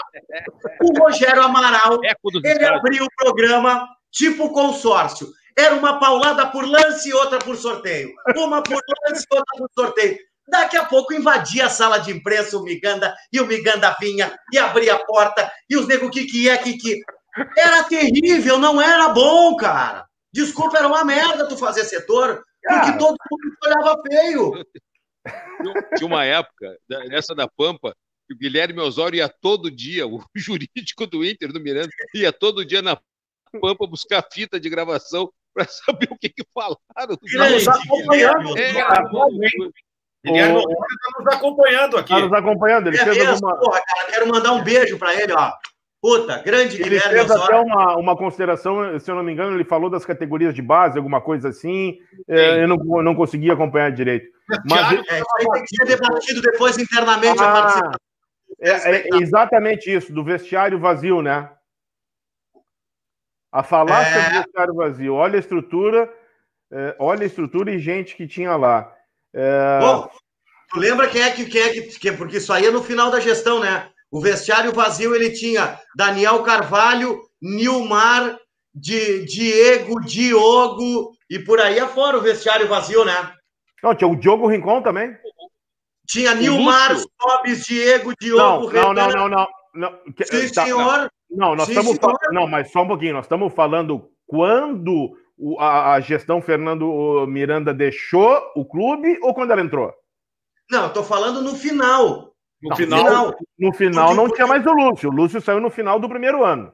Ah, não, não, não. Eu, eu, eu confundi, eu achei Luciano, que quando, quando. Fábio Luciano que não quiseram renovar, tinha o volante Carlinhos. Isso é questão do Fernando Carvalho. Mas esse grupo, essa turma toda, né, que a gente conviveu muito, se não fosse a figura inteligentíssima, porque ele era um homem inteligente, mas ele não conseguia lidar com pessoas, com gente, com seres humanos. Quem é que tinha desses jogadores Miranda. que não citou? Hã? Tinha um jogador que tu não citou aí, Nilmar. Tá que não citei, o Nilmar, Sobe, Diego, Diogo, Renan, Fábio Luciano, Carlinhos e por aí afora.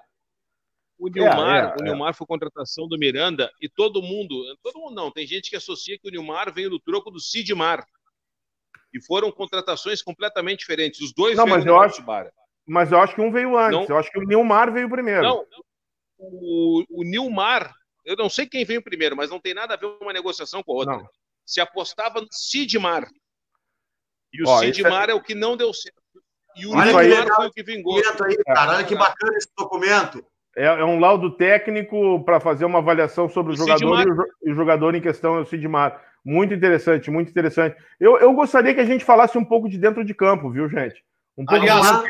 eu, eu posso... Não, mas olha que legal, cara. Antes do Internacional, ele tinha o seu banco de dados da revista Placar. Era isso que, que as pessoas brincavam. Entraram no clube, cadê o banco de dados? Tinha seis placar no departamento olha, de futebol. Olha, olha essa última folha como é interessante. Essa última folha é interessante. Evidentemente, eu apaguei as assinaturas, né? Mas esse é um documento assinado pelo professor João Paulo Medina. Legal. É, que era o coordenador técnico, Hélio Carraveta, né? Que era o coordenador técnico. E olha, da... e olha quem, é que, quem, quem, é que, quem é que fez a avaliação. André Luiz. O André Luiz. O André Luiz, olha, sim. Marcos Abreu, João Patrício Herman e quem mais? Uh, João Patrício Marcelo Abril. Rosa, João Francisco da Rosa Pereira, que era o diretor da base na época, né? O Rogério O que, que eu ia dizer? Não, eu queria voltar, eu queria explorar um pouco dentro de campo, porque dentro de campo o Internacional teve momentos uh, bem emblemáticos. Vamos lá, que 40 minutos, hein?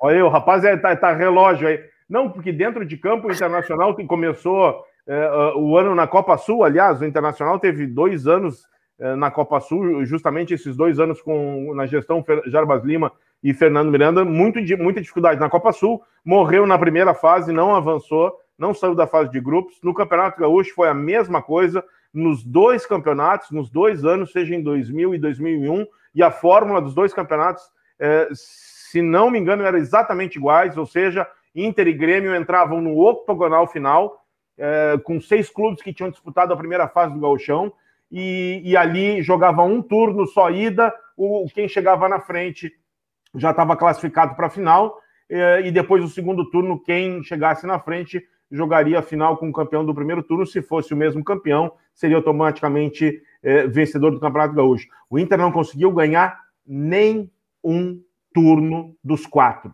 no Campeonato nem Gaúcho. Um Grenal, velho. Não ganhou um Grenal. É, não ganhou um Grenal, mas aí também. Não ganhou um Grenal, isso é fato. Eu, eu sei que é fato, Serginho, eu sei que é fato, mas eu acho que além da questão de não ganhar Grenal, tu não conseguiu ganhar nenhum dos quatro turnos que, que, que se disputou em dois anos. O Grenal uh, ameniza, Diogo. Grenal ameniza. Não, é que teve Grenais nesse percorrer aí desses quatro turnos, que a, a, o fato do Inter não vencer ou o fato do Inter perder foi preponderante para que o Inter não ganhasse o turno.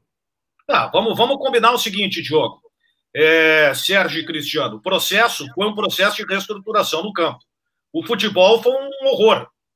O Internacional teve péssimos times, péssimos times, ainda superaram alguns as campanhas né, em, em algumas circunstâncias, como o Campeonato Brasileiro. O Internacional é. não ganhava Grenal, se deu o discurso de que este é o grande time do Grêmio que só nos ganhou de 1 a 0 é. Eu acho que tudo, o processo da reconstrução ele foi bem feito. Mas o Internacional, na ocasião, não teve a condição e a habilidade para colocar tudo o na prática. era muito bom, mas a execução, em determinado momento, ela falhou muito. É, e aí, mas... o presidente do clube, né, o, o, eleito, renuncia o Jarbas Lima. Aí, o Fernando Miranda é eleito presidente. Cara, era, era só apagar incêndio com gasolina. É, e além então, disso. A perigosidade ela acabou passando. Era muito tenso tudo. O vestiário era tenso. Eu não digo nó para nós, para os jogadores. Era, era corda esticada, era muita cobrança. O Miranda cobrava demais.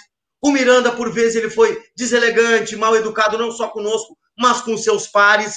Então, o clube virou um momento de muita dificuldade. Era, é, é, é, isso aí foi brincadeira. É, vamos, vamos voltar aqui, porque já que o Diogo falou em Grenal, isso foi depois de um Grenal, né, Sérgio? Eu acho que foi o Grenal do 4x2, né? 4x2, 24 de março de 2001 no Olímpico, quando o Grêmio realmente sobrou em campo no Olímpico e acabou vencendo o Inter por 4 a 2 Aí já era no segundo ano da gestão, no segundo, no segundo Campeonato Gaúcho que o Inter disputava. Legal, eu perguntei para o Serginho, o Serginho agora me, me, me pareceu, inclusive, ter a voz muito parecida, o timbre é igual do Diogo Rimmer. Vamos lá. Com... com toda a cordialidade, se eu tiver errado, o senhor me corrija. É um ano, 25 dias, não, é um ano, 25, não, um ano, dois meses, 25 dias e algumas horas que este novo momento do Internacional existe. Dentro do planejamento, não conquistar nenhum título significa o quê? Que não conquistou nenhum título. Eu não tenho é, nenhum prazer de responder a pergunta para ti. É com prazer é mais caro, né, presidente? Aí tem que te respeitar. o senhor está insatisfeito com o que está vendo? Eu não vou te responder mais nenhuma pergunta porque eu não vou contratar. E nem eu passou. Muito obrigado ao presidente do Internacional falando na Band, Beneguete. Ah, eu também era uma mala, mas tudo bem, velho. Mas eu gostei do final. Assim, eu, Guaratuba, falou na Band. É, Porque assim, aí que tá o negócio, tu não saber a dimensão do que tu é. Porque ali não era o Fernando Miranda respondendo para o Sérgio Couto, era o presidente do Internacional falando para a Band.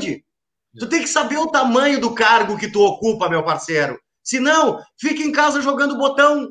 Olha, olha o detalhe, Serginho. O Inter vinha no Campeonato Gaúcho, no Campeonato Gaúcho, sete dias antes, sete dias antes, é, o Inter tinha tomado 4 a 2 o Juventude no Jacone, no Campeonato Gaúcho. Aí Fala teve um jogo... aí, João, pelo amor de Deus, os nomes. Vamos lá, Daniel. Ele tinha dado, tomado... Gaúcho. É, tomou 4 a 2 do, do Juventude lá no Jacone, Uh, aí depois teve um jogo pela Copa do Brasil, que era o um jogo de volta contra o Vila Nova no Beira Rio, ganhou por 3 a 1 e tinha empatado lá é, em 3 a 3 e aí teve o Granal 4 a 2 para o Grêmio no Estádio Olímpico e praticamente ali o Internacional ficou alijado na, na sequência eh, desse primeiro turno, da disputa do primeiro turno do Campeonato Gaúcho. Escalações, a escalação especificamente desse Grenal que tu está te referindo aí, ô, ô, ô Serginho. Bom, é. o Inter tinha João Gabriel, Denilson, Fernando Cardoso, Espínola e Marcelo Santos. Mais tarde, Marco Aurélio, que era atacante, centroavante, que era genro do, do, do. Era o homem do gelo? Era o Iceman. É. Iceman porque ele tinha seguido as lesões e fazia muito gelo, que esse apelido acabou surgindo. E aí, no meio de campo, o Inter tinha o Leandro Guerreiro, depois o Gil Baiano, que veio do Caxias, o Fábio Rockenbach, que a gente não citou e tem um desempenho, um papel muito importante no Inter. É, é, Leandro Guerreiro, Fábio Rockenbach, Carlinhos e Lê, que era um quarto homem de meio campo, uma espécie de meio, meio esquerda, meio do Flamengo, um canhoto, tinha certa qualidade. E na frente, o Fábio Pinto e o Luiz Cláudio, né, que inclusive é, esse ataque foi tido como um grande ataque dentro do Rio Grande do Sul, Fábio Pinto e Luiz Cláudio, e eu nunca consegui ver toda essa qualidade, principalmente no Luiz Cláudio. O Fábio Luiz Cláudio era fazedor de gol, mas é, é. tecnicamente era um jogador limitadíssimo. Né? É, e o time do Grêmio, aqui eu não vou dar todo o time do Grêmio, foco é o internacional, mas o time do Grêmio com Rodrigo Mendes, Eduardo Costa, Anderson Paul, Gazinho, é, Mauro Galvão, Anderson Lima e por aí afora. Então o Inter, aqui nesse momento aqui, o Inter tinha um tropeço muito grande, muito grande, porque ele estava ficando alijado da disputa do, do primeiro turno do Campeonato Gaúcho e só restava o segundo turno no segundo ano da, da gestão Jarbas Lima e Fernando Miranda para que tentasse chegar na final do Campeonato Gaúcho, o que acabou não acontecendo, porque o Juventude acabou ganhando o segundo turno e chegou na final com o Grêmio. Veja bem, veja bem, a gente está falando um conceito de gestão que foi colocado aí pelo pelo Inter 2000 e que não alcançou resultado dentro de campo. O Fernando Carvalho ganha a eleição, primeira coisa que ele faz é pensando na vamos recuperar a grandeza do Inter. Ele dá um passo atrás daquilo que foi feito na gestão Miranda e começa a contratar aos borbotões. E o que, que acontece no primeiro ano da gestão Carvalho? Salários atrasados e o Inter cai quase cai para a segunda divisão. É, é o inverso, Cristiano. Volta... É o inverso, é exatamente o inverso. Ele ganha é o, o Campeonato Gaúcho, ele tem salário atrasado, tudo que não acontecia na outra gestão, não ganhou o Campeonato Gaúcho, não tinha o salário uh, atrasado. Uma ou outra vez aconteceu, mas o Inter acabou conduzindo essa, essa situação de maneira decente. E no Campeonato Brasileiro, o, no primeiro Campeonato Brasileiro, sob o comando de Jarbas Lima e Fernando uh, Miranda, o Inter não foi mal. E o Inter do Fernando Carvalho quase caiu, escapou lá e aí... Na Copa João Avelange, até um parceiro aqui botou, na Copa João Avelange o Inter foi muito bem. Eu quero fazer um elogio também ao departamento de futebol e à comissão técnica do Inter, porque existia muita disciplina. Eles não aceitavam bagaceiro no vestiário, não tinha esculhambação. Ah, o jogador era limitado, era dentro do, do, do que tinha de grana, mas não tinha, não tinha, não tinha bagaceiro. Né? Tanto que aqueles caras que uh, queriam fazer alguma a gente sabe, né? Aquela coisa de vestiário, tragoléu, confusão, não sei o quê, foram automaticamente sendo afastados. A gente pode chegar à conclusão que os grupos foram insuficientes para o tamanho do clube, mas existia uma disciplina muito forte. É, existia, muito forte. É, mas era, um perfil, tinha, era cartilha, mas, tinha uma é, cartilha. É, mas, no in, mas, no início tinha remanescentes com esse perfil. O Enciso era um deles, o Irã, que permaneceu, era, um, era outro, ainda que tenha sido controlado por essa, é, esse perfil. Acho Irã, que eu... eu... acho que o Irã foi contratado, não? Ah, não, tá certo, tá certo. Não, o Irã foi. Não, o Irã veio com. Não, não, não, não. O Irã foi contratado. Ele veio, ele é, veio, ele veio, mas eu digo remanescente é, porque isso aqui já é 2001 e o Irã segue ali, apesar do perfil dele de sempre ser polêmico, de gostar um pouco de noite, coisa e tal, mas parece que até certo ponto ele tinha se adaptado a esse, a esse perfil que o Internacional é, prezava muito dentro do seu grupo. E, e aí, era... senhores, o Inter vai e contrata o Carlos Alberto Parreira. Bah! Esse eu é um concordo, a minha expectativa, Daniel, digo, poxa vida, um campeão do mundo vai treinar um clube do Rio Grande do Sul. Eu, eu, eu, como repórter, vou ter a possibilidade de beber da sabedoria do Carlos Alberto Parreira. E aí eu quero que, que a gente fale um pouco também, porque foi emblemático. Né? Lembra aí, Diogo? Zé Mário, daí vem Cláudio Duarte, vem Parreira. Dois... o, o, o, Zé Mário cai um jogo depois é, desse Grenal aí, desse episódio aí que tu teve desse embate com o Miranda. O Zé Mário fica mais uma partida e no 0 a 0 contra o São José, aí não deu para segurar ele, porque o Inter vinha de um 4 tinha tomado 4 a 2 contra o Juventude de Caxias, é, tinha tomado 4 a 2 para o Grêmio no Olímpico e empata com o São José em casa em 0 a 0 e o Zé Mário tem a famosa frase: pelo menos não perdemos. Ele foi é. demitido a contragosto da direção, mas viu que não tinha outra saída. E aí entrou o Cláudio Duarte, aí entrou, aí entrou o Leandro Machado como interino no jogo. Depois o Cláudio Duarte veio para finalizar o Campeonato Gaúcho. E no início do Campeonato Brasileiro é que assumiu o Parreira. E eu confesso para vocês, confesso para vocês, que eu não bebi dessa sabedoria. Porque pra eu não. Também. Eu não difícil. bebi porque eh, eu, sinceramente, eu tive sérias dificuldades ah, na relação com o Parreira, por mais que ele seja e é uma pessoa educada, mas eu nunca consegui ver tudo isso no Parreira e acho que depois dessa passagem dele no Inter, não pelo, por ter treinado o Inter, mas no dia a dia eu não achava ele uma pessoa aprazível. Como é assim. é que é aquela tua história com o Parreira, that's included on the price, não sei é, o quê? É, é foi um comentário, é, um comentário, um, é, é, o Inter ia, ia jogar contra, contra o Paraná em Curitiba, Uh, eu estava escalado para essa, essa cobertura, eu estava no hotel, tinha horário das entrevistas eram individuais, a gente tinha feito a entrevista, uh, e aí chegou um repórter da, de uma rádio de Curitiba, esbaforido, no, no, ali onde a gente estava reunido, as entrevistas já tinham acabado, estava o Parreiro, os demais membros da comissão técnica ali no saguão, e o repórter chegou, bah, professor, não sei o quê, o senhor poderia me, com toda a educação, poderia me conceder uma entrevista, me trazer um pouco, não sei o quê. Ele olha para o lado, para alguns membros de comissão técnica que estavam ali fala em inglês, é, isso está incluído no preço.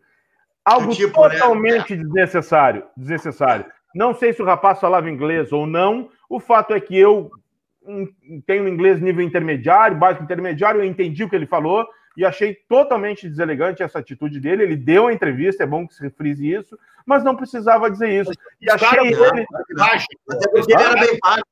Esses caras estão num estágio que, que daqui a pouco é o seguinte: ah, vamos lá, vamos lá. Ah, é o Rio Grande do Sul, tá, mas vamos lá. Ah, mas Daniel, aí, aí, aí, não, então... aí com esse perfil Parreira, o Luxemburgo, né, que vieram para cá e se sentiram o, o dono do campinho. e...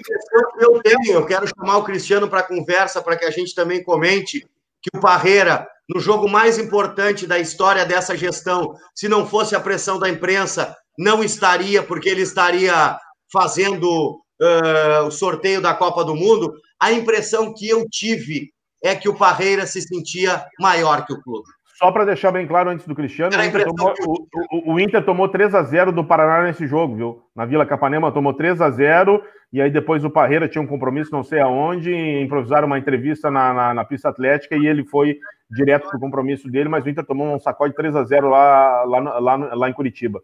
Vai lá, Cristiano. Eu confesso que eu esperava mais do Parreira. Não. Ah, é legal trabalhar com o cara, foi campeão do mundo com a seleção brasileira, pô, Barreira é um baita nome, mas no dia a dia não não vi grandes novidades do Internacional, embora tenha feito uma campanha razoável com aquele time do Inter. Perdeu para o Flamengo em Juiz de Fora, estava eu e o Daniel lá, com um gol do Flamengo, que estava brigando para não cair, o gol foi do Felipe Melo, o Kleber chegou para o técnico Carlos Alberto Torres, do Capita, e disse assim, ó, Peixe... O Kleber era, era o goleiro do Flamengo.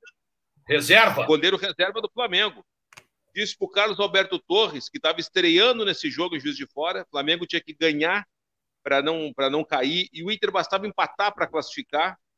Foi o moleque, ele botou o Felipe Melo e fez o primeiro lance, foi um gol de cabeça numa cobrança de escanteio e o Inter foi eliminado. Foi o primeiro gol do Felipe Olha, Melo, Cristiano.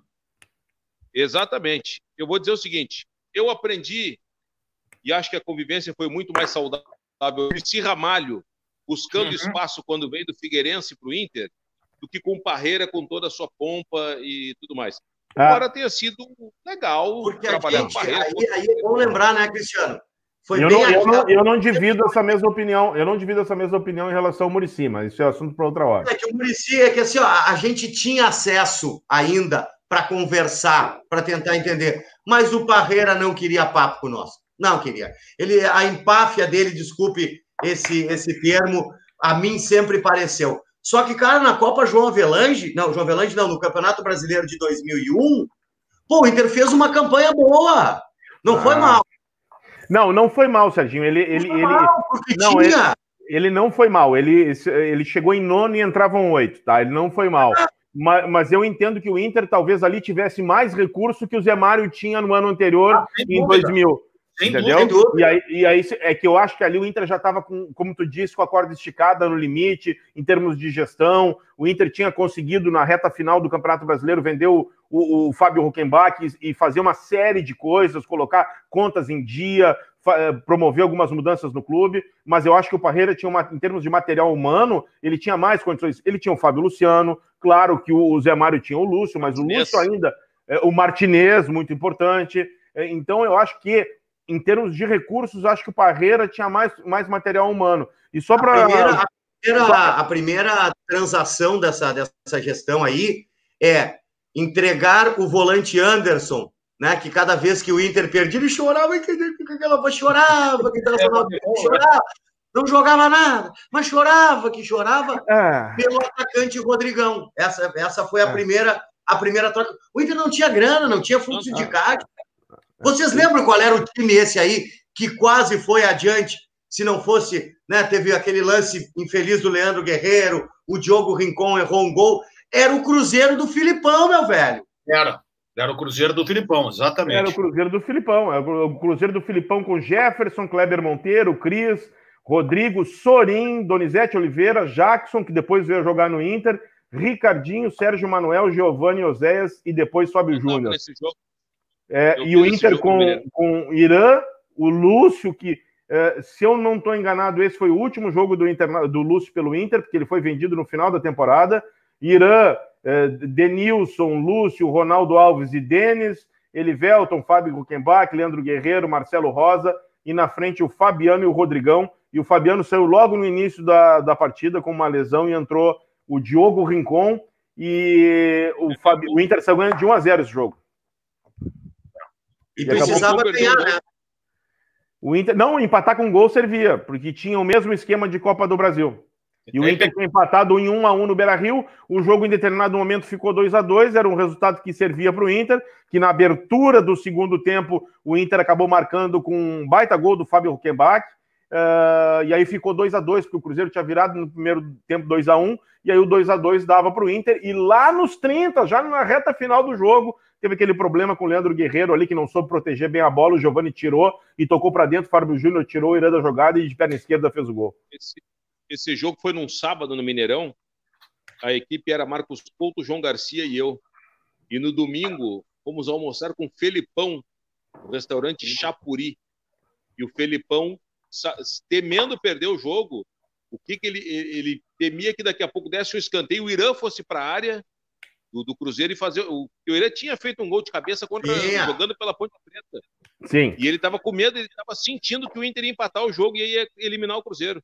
Mas acabou não acontecendo, enfim. Cristiano falou, falou em restaurante, eu me lembro da sacanagem lá no, no bom sentido, né? Nós fomos em Juiz de Fora, agora a hora da sacanagem para dar uma, uma descontraída nesse jogo. Flamengo, esse, é.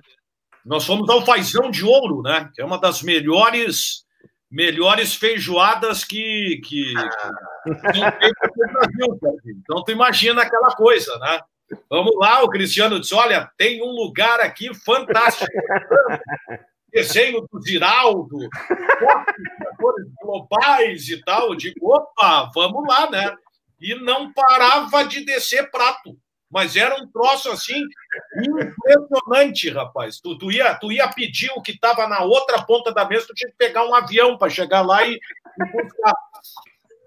Rapaz, almoçamos, fomos pro hotel do Inter, aquele, aquele negócio começou a fermentar. Vou dizer uma coisa para vocês: 11 e meia da noite foi declarada a guerra. Era tiro de canhão, metralhadora, granada. Foi parar às oito e meia da manhã, veio cessar fogo e o acordo de paz foi selado no café da manhã, mas foi um negócio assim, ó. Mas quem, é, mas quem é que entrou no conflito, Daniel? Ah, eu e o Cristiano Silva. Era, ah, ah, ah, não, não, não, agora eu entendi. Não, não tinha como, rapaz. Cristiano Silva chegou até a ficar de ponta cabeça aqui para mim. É, ficou, ficou virado aí. O que, que houve aí, Cristiano? Cara, então, gente, eu tô achando vocês muito hoje, vocês estão muito serinhos. Eu vou contar então uma história aqui, Cristiano, antes da gente voltar, que eu tenho uma, eu queria contar sobre o Lúcio, como essa gestão, os caras eram sérios, né? O Miranda brigou com todo mundo, ele brigou com todo mundo, com todos os amigos, parceiro, brigou com todo mundo. Todos, todos, todos, não sobrou nenhum. Mas eu tô numa, numa jornada na rádio na Velha Guaíba, e logo do lançamento da tal da TV LCD.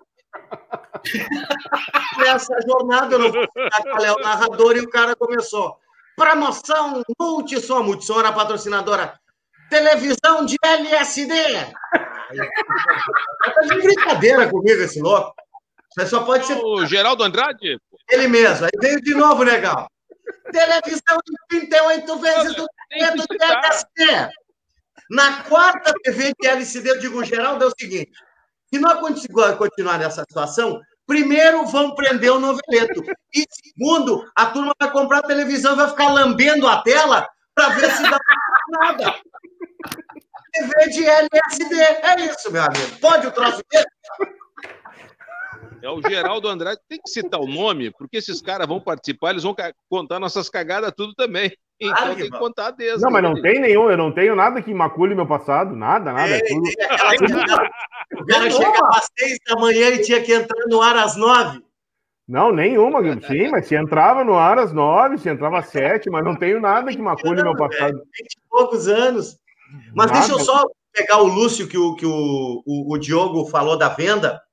No início do programa, o, o, alguém citou que o Inter vendeu o Cristiano 50% do, do valor do jogador, né? o, o empresário pagou. Quando o Inter vende o Lúcio, a gestão essa poderia muito bem ter mandado esse empresário às favas. Os caras foram lá e pagaram o valor para o cara. Só um detalhe aí que teve um telespectador que disse que o Lúcio não jogou contra o Cruzeiro em 2000, o Marcelo Vasconcelos jogou sim, no Mineirão ele jogou. Jogou e foi muito bem no jogo do Mineirão. Tenho absoluta certeza. Não sei se ele está se referindo ao jogo do, do Beira Rio, mas eu tenho aqui a, a ficha aqui, eu posso olhar. Em seguida dou uma olhada. Mas, com certeza, com certeza, e digo isso com absoluta certeza, está aqui o do Beira Rio, ó. É... Jogou também no Beira Rio, ele jogou os dois jogos. Os dois jogos. Era ele o Ronaldo Alves, não era? Era ele. Leonardo Valença no Beira Rio. Leonardo Valença no ah, Beira Rio. O Leonardo Valença era meio Diogo Rimoli, meio grisalho, né? É, é, é. é. Cabelão é. claro, hein? É, é, é, não, não, eu, o grisalho é de agora, mas na época eu não tinha. É, não, não tinha. Não, não, não tinha. E nós vamos contar a história da pré-temporada de 2001. Aquela pré-temporada que foi Inter e Grêmio para Canela e Gramado. 2002, 2002. 2002, não, 35 louco na Serra. Vocês não imaginam o que aconteceu. Vocês não imaginam o que aconteceu. Já que estamos na, na, na, na, esfera da história, eu vou contar uma história aqui. Eu não estava na imprensa ainda, porque, como eu disse, quando eu estava na imprensa, não tem nenhuma história que macule meu passado. Uh, em 82. Time, antes disso, torcia para algum clube da, da capital ou não? Sim, sim, sim, torcia. Ah, tá Como todos saber. nós, né? Como todos nós. Uh, o Zequinha teve sempre no meu coração, e, inclusive eu trabalhei, eu trabalhei no São José durante dois anos. Em, em 82, em 82, escuta aqui, em 82, meu pai era vice-presidente de futebol do Inter, e ele era vice-presidente do, do Dale Grave. E eu sempre acompanhava o pai. Eu tinha 11 anos na época. A, a, a, tu, acompanhava, tu, tu, acompanhava o teu pai, o seu Riboli, nos jogos do Inter. Ele te acompanhava nos jogos do Zequinha? Também, meu pai trabalhava no Zequinha também. Entendi. Trabalhou agora, eu quero saber lá atrás. Não, Sim. lá atrás ele não trabalhava. Lá atrás ele não trabalhava. E, e aí, uh, o Inter estava num momento ruim dentro do Campeonato Gaúcho e tinha empatado com o Novo Hamburgo. Eu me lembro que o, que o Rubem Passo tinha feito uma partida muito ruim. E tradicionalmente, vocês imaginam como era em 82, vocês sabem, lembro como era, as crises em Grêmio e Inter. Uh, o portão 8 do Inter fervendo. Patou em casa com o Novo Hamburgo e tudo mais, uma atuação ruim, a principal estrela não jogou e tudo. E aí o pai me deu a chave do carro dele e falou: disse, olha, fica lá no carro, espera lá que eu, que eu vou ficar aqui, depois, eu, depois a gente vai para casa. E eu entrei no Opalão do Velho, comecei a ouvir o rádio e tudo mais, papai, passou uma hora e nada, e coisa e tal. Eu disse, ah, uma coisa? Eu tô, o carro estava perto da capela ali do Beira Rio, e disse, bom, eu vou lá dar uma volta lá na frente, que tem um tumulto lá na frente do portão 8. E aí eu peguei, antes de eu sair, veio um funcionário do Inter, é, muito antigo, tipo o seu Pernambuco, aí, o Leandro, e veio só bateu no vidro antes de eu sair disse: Ó, oh, Diego, teu pai pediu para eu vir pegar uma coisa aí. E aí eu disse: Não, pode pegar, Leandro. Aí ele se abaixou e pegou do lado, assim, do banco do, do, do banco do motorista, aliás, onde eu estava, pegou uma palanca desse tamanho, original do, do, do opalão, e levou, porque o pai tinha trocado a palanca, tinha botado uma palanca mais esportiva, e levou para dentro, se sumiu, entrou para dentro do vestiário.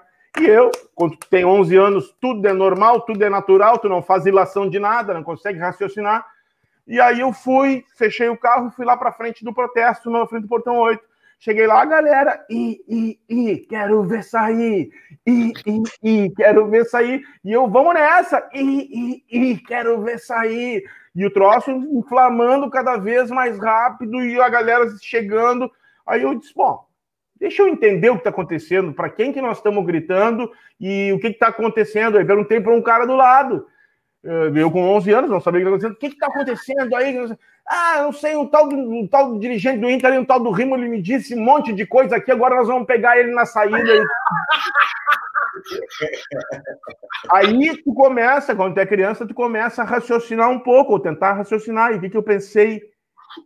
Não podem saber que eu sou filho do, do porque aí vão, vão bater meu brinco aqui. Pensou em defender o pai, ele pensou em fugir. Mas que defender, cara? Com 11 anos, vai defender o quê? Tu quer sair, sumir do mapa. E aí comecei a ficar preocupado que as pessoas pudessem me reconhecer, sei lá. E aí fui devagarinho, saindo pro lado, saindo pro lado, e me soquei dentro do carro, e aí fiquei assim, ó, dentro do carro, ó. Assim, ó. Eu, eu tinha medo que os caras pudessem reconhecer Ai, o carro. Tinha um colega que devia pro bar da Bete. um colega nosso, toda vez ele chegava aqui, ó, no Olímpico, lá para fazer. Quando chegava no bar da Bete, ele recuava o banco, se deitava o carro, ele estava com controle remoto, cara. A situação. não vai dar o nome também. Não vai dar o nome também. Ah, trabalhando tá porra. Esses dois aqui, ó, Diogo e Cristiano, teve problema com a Geral, com o Geraldo. Qual Geraldo? Geraldo Grêmio. Mas deixa eu falar, o Eduardo Lacher nos lembra que. Era, era a garra? A garra, a garra. garra. O Eduardo Lacher nos lembra aqui, ó, que quem prospectou a vinda do Nilmar foi o Mano Menezes. O Diogo tinha internamente nos lembrado isso. E eu quero mandar um grande abraço para um querido, dileto irmão meu, amigo querido, eh, morando em Buenos Aires já há mais de quase duas décadas, está conosco aqui, o Loriva, querido Lorenzo, Lorenzo Westphalen, Leuzinho, beijo, Loriva, obrigado pela audiência, Colorados, que não é para a gente abandonar essa, essa aventura. Não, que foi também, né, Prisada? Foi uma aventura a gente viver esses dois anos, né? Porque foi. tem a quebra do paradigma, uns caras mais ou menos da nossa do nosso aspecto assim de idade assumem o clube. E aí veio para mim, eu, eu, eu, volto a dizer, a questão de tu torcer ou não por alguém no futebol é normal. Eu tinha uma expectativa que aquilo pudesse mudar o clube, pudesse mudar o internacional. Mas eu digo para vocês, né, o Daniel rodou essa, essa entrevista aí. Até hoje, os caras olham para mim, pô, e aquela entrevista com o Miranda, depois um dia a gente pode falar da do Fossati, seja o que for. Parece que o cara em 15 anos só fez isso. Foi muito desgastante. Era Foi. muito difícil. Era muito estressante. É. Pô, era complicado. Eu, eu, eu, cheguei a ter. Eu cheguei... Coisa, tu falava um troço, tu era mal interpretado, aí tu já tomava um monte de, de é. pancada. Era muita pilha. Era muita, muita pilha. pilha. Era muita pilha. Eu, eu cheguei a registrar uma situação aí, ô Diogo, do, do, do, de um dirigente dessa gestão do Miranda, o Carlos Ubiratã. Eu me lembro de uma, de uma coletiva. Carlos do Santos. Que o Inter tinha perdido no Beira Rio, uma crise danada. Ele entrou, invadiu a sala de imprensa, era uma sala pequena, inclusive. Chamou todo mundo de safado, passa fome, não sei o quê, xingando Mas a imprensa do Detran, era do Detran, é?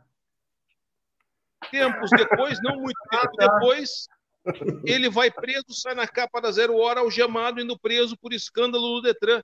Mas Pois quem, é, é, que é, ele- quem é que é Ele safado, sempre, afinal? foi, ele sempre foi crítico da, da postura da imprensa e eu fiquei surpreso quando eu vi essa foto. Eu digo, pô, que cara parecido com o Biratã na capa da Zero Hora. Mas era. é- era- Agora, também, né, tem, que, tem que dizer, né, Diogo, que caras que a gente conviveu, como o Eduardo Lacher, o Guilherme Osório, como era o cara da comunicação, o Lima, o, Eduardo Lima Silva. O, o, o Fúvio Petraco, o Léo Centeno, eu tive, eu tô aqui citando alguns que tá me vindo na, na mente aqui. Ah, o É. João Patrício Herman, o Márcio Abreu. é, o... O, o, o Luiz César Souto Moura. Ah. Porra, Não, eu- eu vou dizer assim, ó. O, o- Miranda, ele era um cara que, assim, ó, ah, era muito difícil ah, o contato com ele na entrevista. Eu nunca Ah, cheguei a ter esse, esse, esse nível de desgaste que o Serginho teve, que eles tiveram na entrevista que o Daniel rodou aí, mas eu já cheguei a fazer entrevista com ele e de fazer uma pergunta e já senti o clima do cara e falou, muito obrigado, desligar o, primeiro, o gravador e não seguir mais E aquela vez, cara, que lá, lá, lá, lá, lá em Mas São ele- Paulo, na portuguesa, que É, me lembrou. é, é, é. Esse, esse, esse, esse- foi um episódio. Um episódio. Saindo no braço, agressão. Puxa vida, tinha tanta coisa boa para tu mostrar do clube, mas essa questão bélica, atrelado a uma mudança de paradigma, como a gente disse, desculpa, nenhum de nós estava preparado eh, efetivamente, nenhum, né, eu digo da imprensa como um todo, para entender um processo multidisciplinar, para entender o que, que era a gestão. Era um momento novo, mas infelizmente eh, a figura emblemática desse, desse movimento não tinha equilíbrio emocional para segurar ah, o rojão que é ser presidente do Internacional. Tanto que um dos méritos do Fernando Carvalho, o que foi? Ele tranquilizou o clube, ele pacificou o clube, ele foi muito inteligente nessas costuras, até com a imprensa, no bom sentido. E eu tenho muitas ressalvas em relação a isso. né? Eu tenho muitas ressalvas em relação a isso, Serginho. Essa parte final daquilo que tu está dizendo, ah, que é principalmente essa questão do Fernando Miranda, do mérito dele, coisa e tal. Eu tenho uma visão um pouco diferente, um pouco diferente. E eu acho que eh, eu ainda sempre vou olhar para esse Inter 2000 e esses dois anos, 2000 e 2001, eh, sempre tendo como a primeira, como a primeira imagem o trabalho que foi feito aquilo que foi feito. Claro que no segundo momento vem logo ali o desgaste que todos nós tivemos nessa relação Não estava arquibancada, tu não era torcedor do Internacional que só Não, mas não é, Serginho, mas não é, Serginho. Eu não tava, nós, a gente ali estava desempenhando um papel de, de, de, de profissional. De, de Mas um, o de, de- de- torcedor, cara, o torcedor se mobilizou também para Tá, empenhar a mas sua. deixa, deixa, deixa eu só te Mas a perguntar uma coisa. acontece de uma hora para outra. É, e deixa eu te Mudança perguntar uma é coisa. assim. Não, ah, o resultado viria há seis anos, conforme preconizou. Não, essa sorte do professor Medina, que é um profissional extremamente competente, eu queria ter para acertar os números da Mega Sena. Cara, mas daí é uma avaliação de planejamento, Daniel. O Internacional não tinha time. Ele não, ele- não podia dizer isso. O Internacional não tinha time. O Fernando Carvalho não tinha time. Eu O acho que Fernando Carvalho não tinha time? Não, não tinha, não tinha. O Ah, Fernando? O Muricy tinha uma gurizada no vestiário, o Murici teve que montar. Aliás, é uma injustiça que se comete, porque quem montou aquele time do Internacional foi o Murici, né? Não, mas só um pouquinho, eu não, eu não entendi. O Fernando, o, o Fernando Carvalho não tinha time quando, Daniel? Em que momento? Porque ele ficou vários anos na, na presidência do Inter. Em que Logo, momento?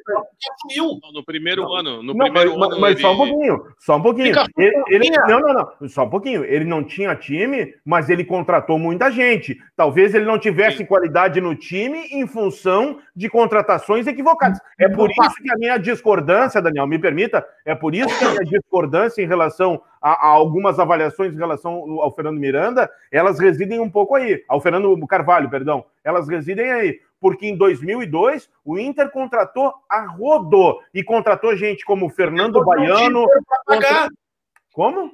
Não tinha dinheiro para pagar, o clube não tinha dinheiro. Tudo bem, mas a- a- o, o fato é o seguinte: tu trouxe Mas aí a jogadores. do Fernando Então- Miranda também não tinha dinheiro. Não, não, tu trouxe Mas- jogadores. Mas ele vendeu o Lúcio e o Fábio Rockenbach. Essa é uma discordância que eu tenho em relação a vocês Para naquele. tapar furo, Daniel, para tapar furo. Não, tinha não, dinheiro. Os caras não, é- chegaram lá e toda, como eu disse, todo, toda a grana da televisão foi antecipada.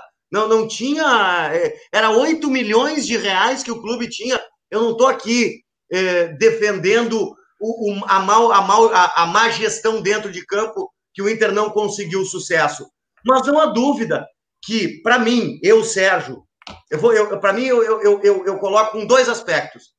A visão do www.internacional.com.br, né, que já era um pensamento lá na frente, e o Internacional ter quebrado uh, um modelo de gestão de 20 anos terrível para o clube e ter efetivamente dado voz ao torcedor, o torcedor tem, participar. Tem situações, que a gente falou semana passada, nós estamos falando agora.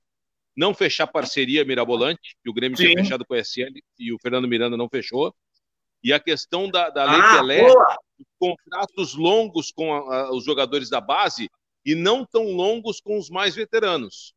Mas, o Inter quase fechou uma parceria com a Octagon, lembra? Sim, sim, mas assim, ó, o Inter contratou antes a, a FGV para fazer uma consultoria para que não entrasse numa roubada como o Vasco entrou. Todo mundo achou, pô, o Inter vai fechar com a Octagon.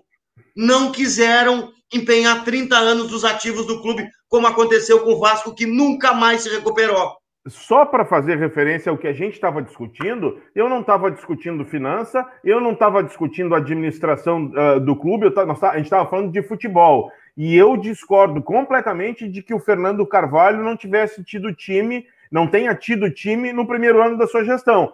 O Fernando Carvalho. Montou um time de Só um pouquinho. Peraí, deixa, deixa eu concluir, deixa eu concluir. O Fernando Carvalho contratou, entre tantos jogadores, eu não vou lembrar de todos, mas ele contratou Fernando Baiano, Fernando ele Baiano, contratou. Só um pouquinho, só um pouquinho. Fabiano, Alexandre. Fábio ba... Fernando Baiano, é. Alexandre Rottweiler, Fabiano, esses três jogadores, eles eram jogadores de ponta. Dois, um, deles, um deles era do São Paulo, o outro era do Corinthians. Uh, o, o, o, o próprio Cris, que veio do Curitiba, que não era um mau zagueiro, contratou é. Maricá, contratou, se eu não me engano, o Cássio para a lateral esquerda, contratou o Renato. Cont... Não, não, o Cristiano, tudo bem, mas aí é a contratação, a má contratação. Tá? tá Mas eu vou reformular minha tese. Tu tá só, me só, já, te, já, te, já, te, já, te, já te dou a palavra, Daniel, mas só para concluir. O, o, Inter contratou alguns bons valores, se não ótimos valores. Tinha o Michael Librelato dentro desse time, que era um excelente jogador, não era um jogador comum, era um excelente Sim, jogador.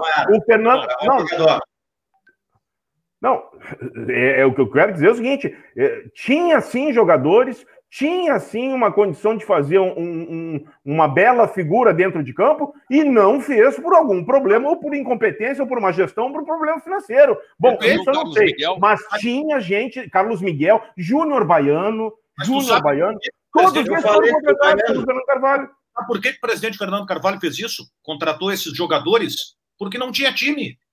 A herança ela foi importante em termos de estrutura. Em termos de futebol, não foi.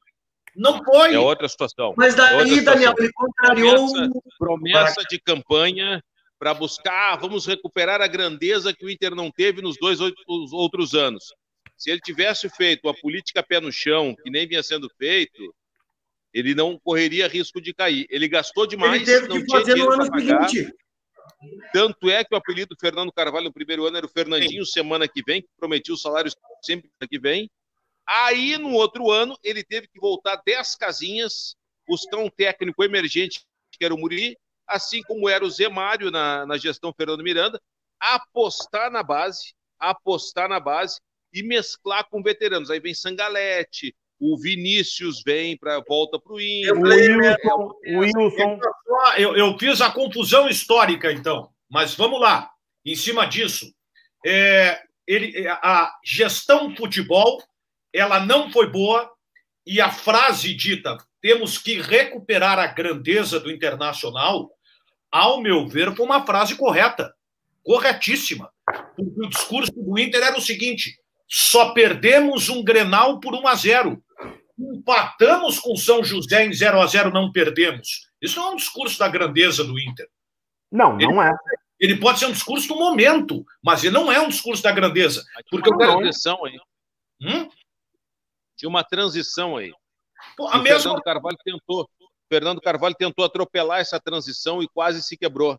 Depois ele voltou, deu, eu disse, voltou 10 casinhas, começou o alicerce novamente, e aí foi com o Murici montando aquela base do time campeão da América e o time campeão do mundo com o Abel. Agora, na gestão do Fernando Miranda também, Daniel, tinha muito leão de sala de imprensa e gatinho na hora da coletiva, porque os negros diziam, agora eu vou, agora eu vou. Chegavam tudo, se borravam por la perna, essa é que é a verdade. Nós é que nos, nós é que nos, não vou nem dizer o que é. É verdade. Agora eu vou dizer uma coisa para você. Absurdo, é um absurdo, absurdo. Chegava na entrevista, presidente. Ah, tinha? Quase, quase, um pedido de desculpas. Desculpa por eu perguntar. Olha aqui, ó, o presidente Fernando Miranda, eu encontrei esse ano na. Ó, tá terminando, faltam 30 né? segundos. Rapidinho, encontrei na praia e ele estava com a neta. Eu disse: Ó, oh, presidente, tudo bem? Ah, tudo bem, tudo bem. Aí eu só escutei a neta falou assim: Vô, presidente do quê? Ele disse: Eu não sei, acho que ele se enganou. Ele tem vergonha de dizer que foi presidente do Inter, cara. Ah, a foto dele não tá lá, né? A foto dele não tá lá, né? É, esse é botaram, assunto. Contra a vontade, mas botaram a dele do Verba Não, não, mas isso é uma vergonha. Não sei se contra a vontade, mas isso é uma das piores atitudes. A contra a vontade de quem? O Fernando Miranda não queria a foto dele lá, enquanto não botasse a do Jarbas Lima. Certo. Aí acho que foi o Marcelo Medeiros agora que botou do Jarbas Lima e do Fernando Miranda. Só colocou Parabéns. Ali, Mas o que eu digo que é uma vergonha é só agora Pô, é, a, a direção.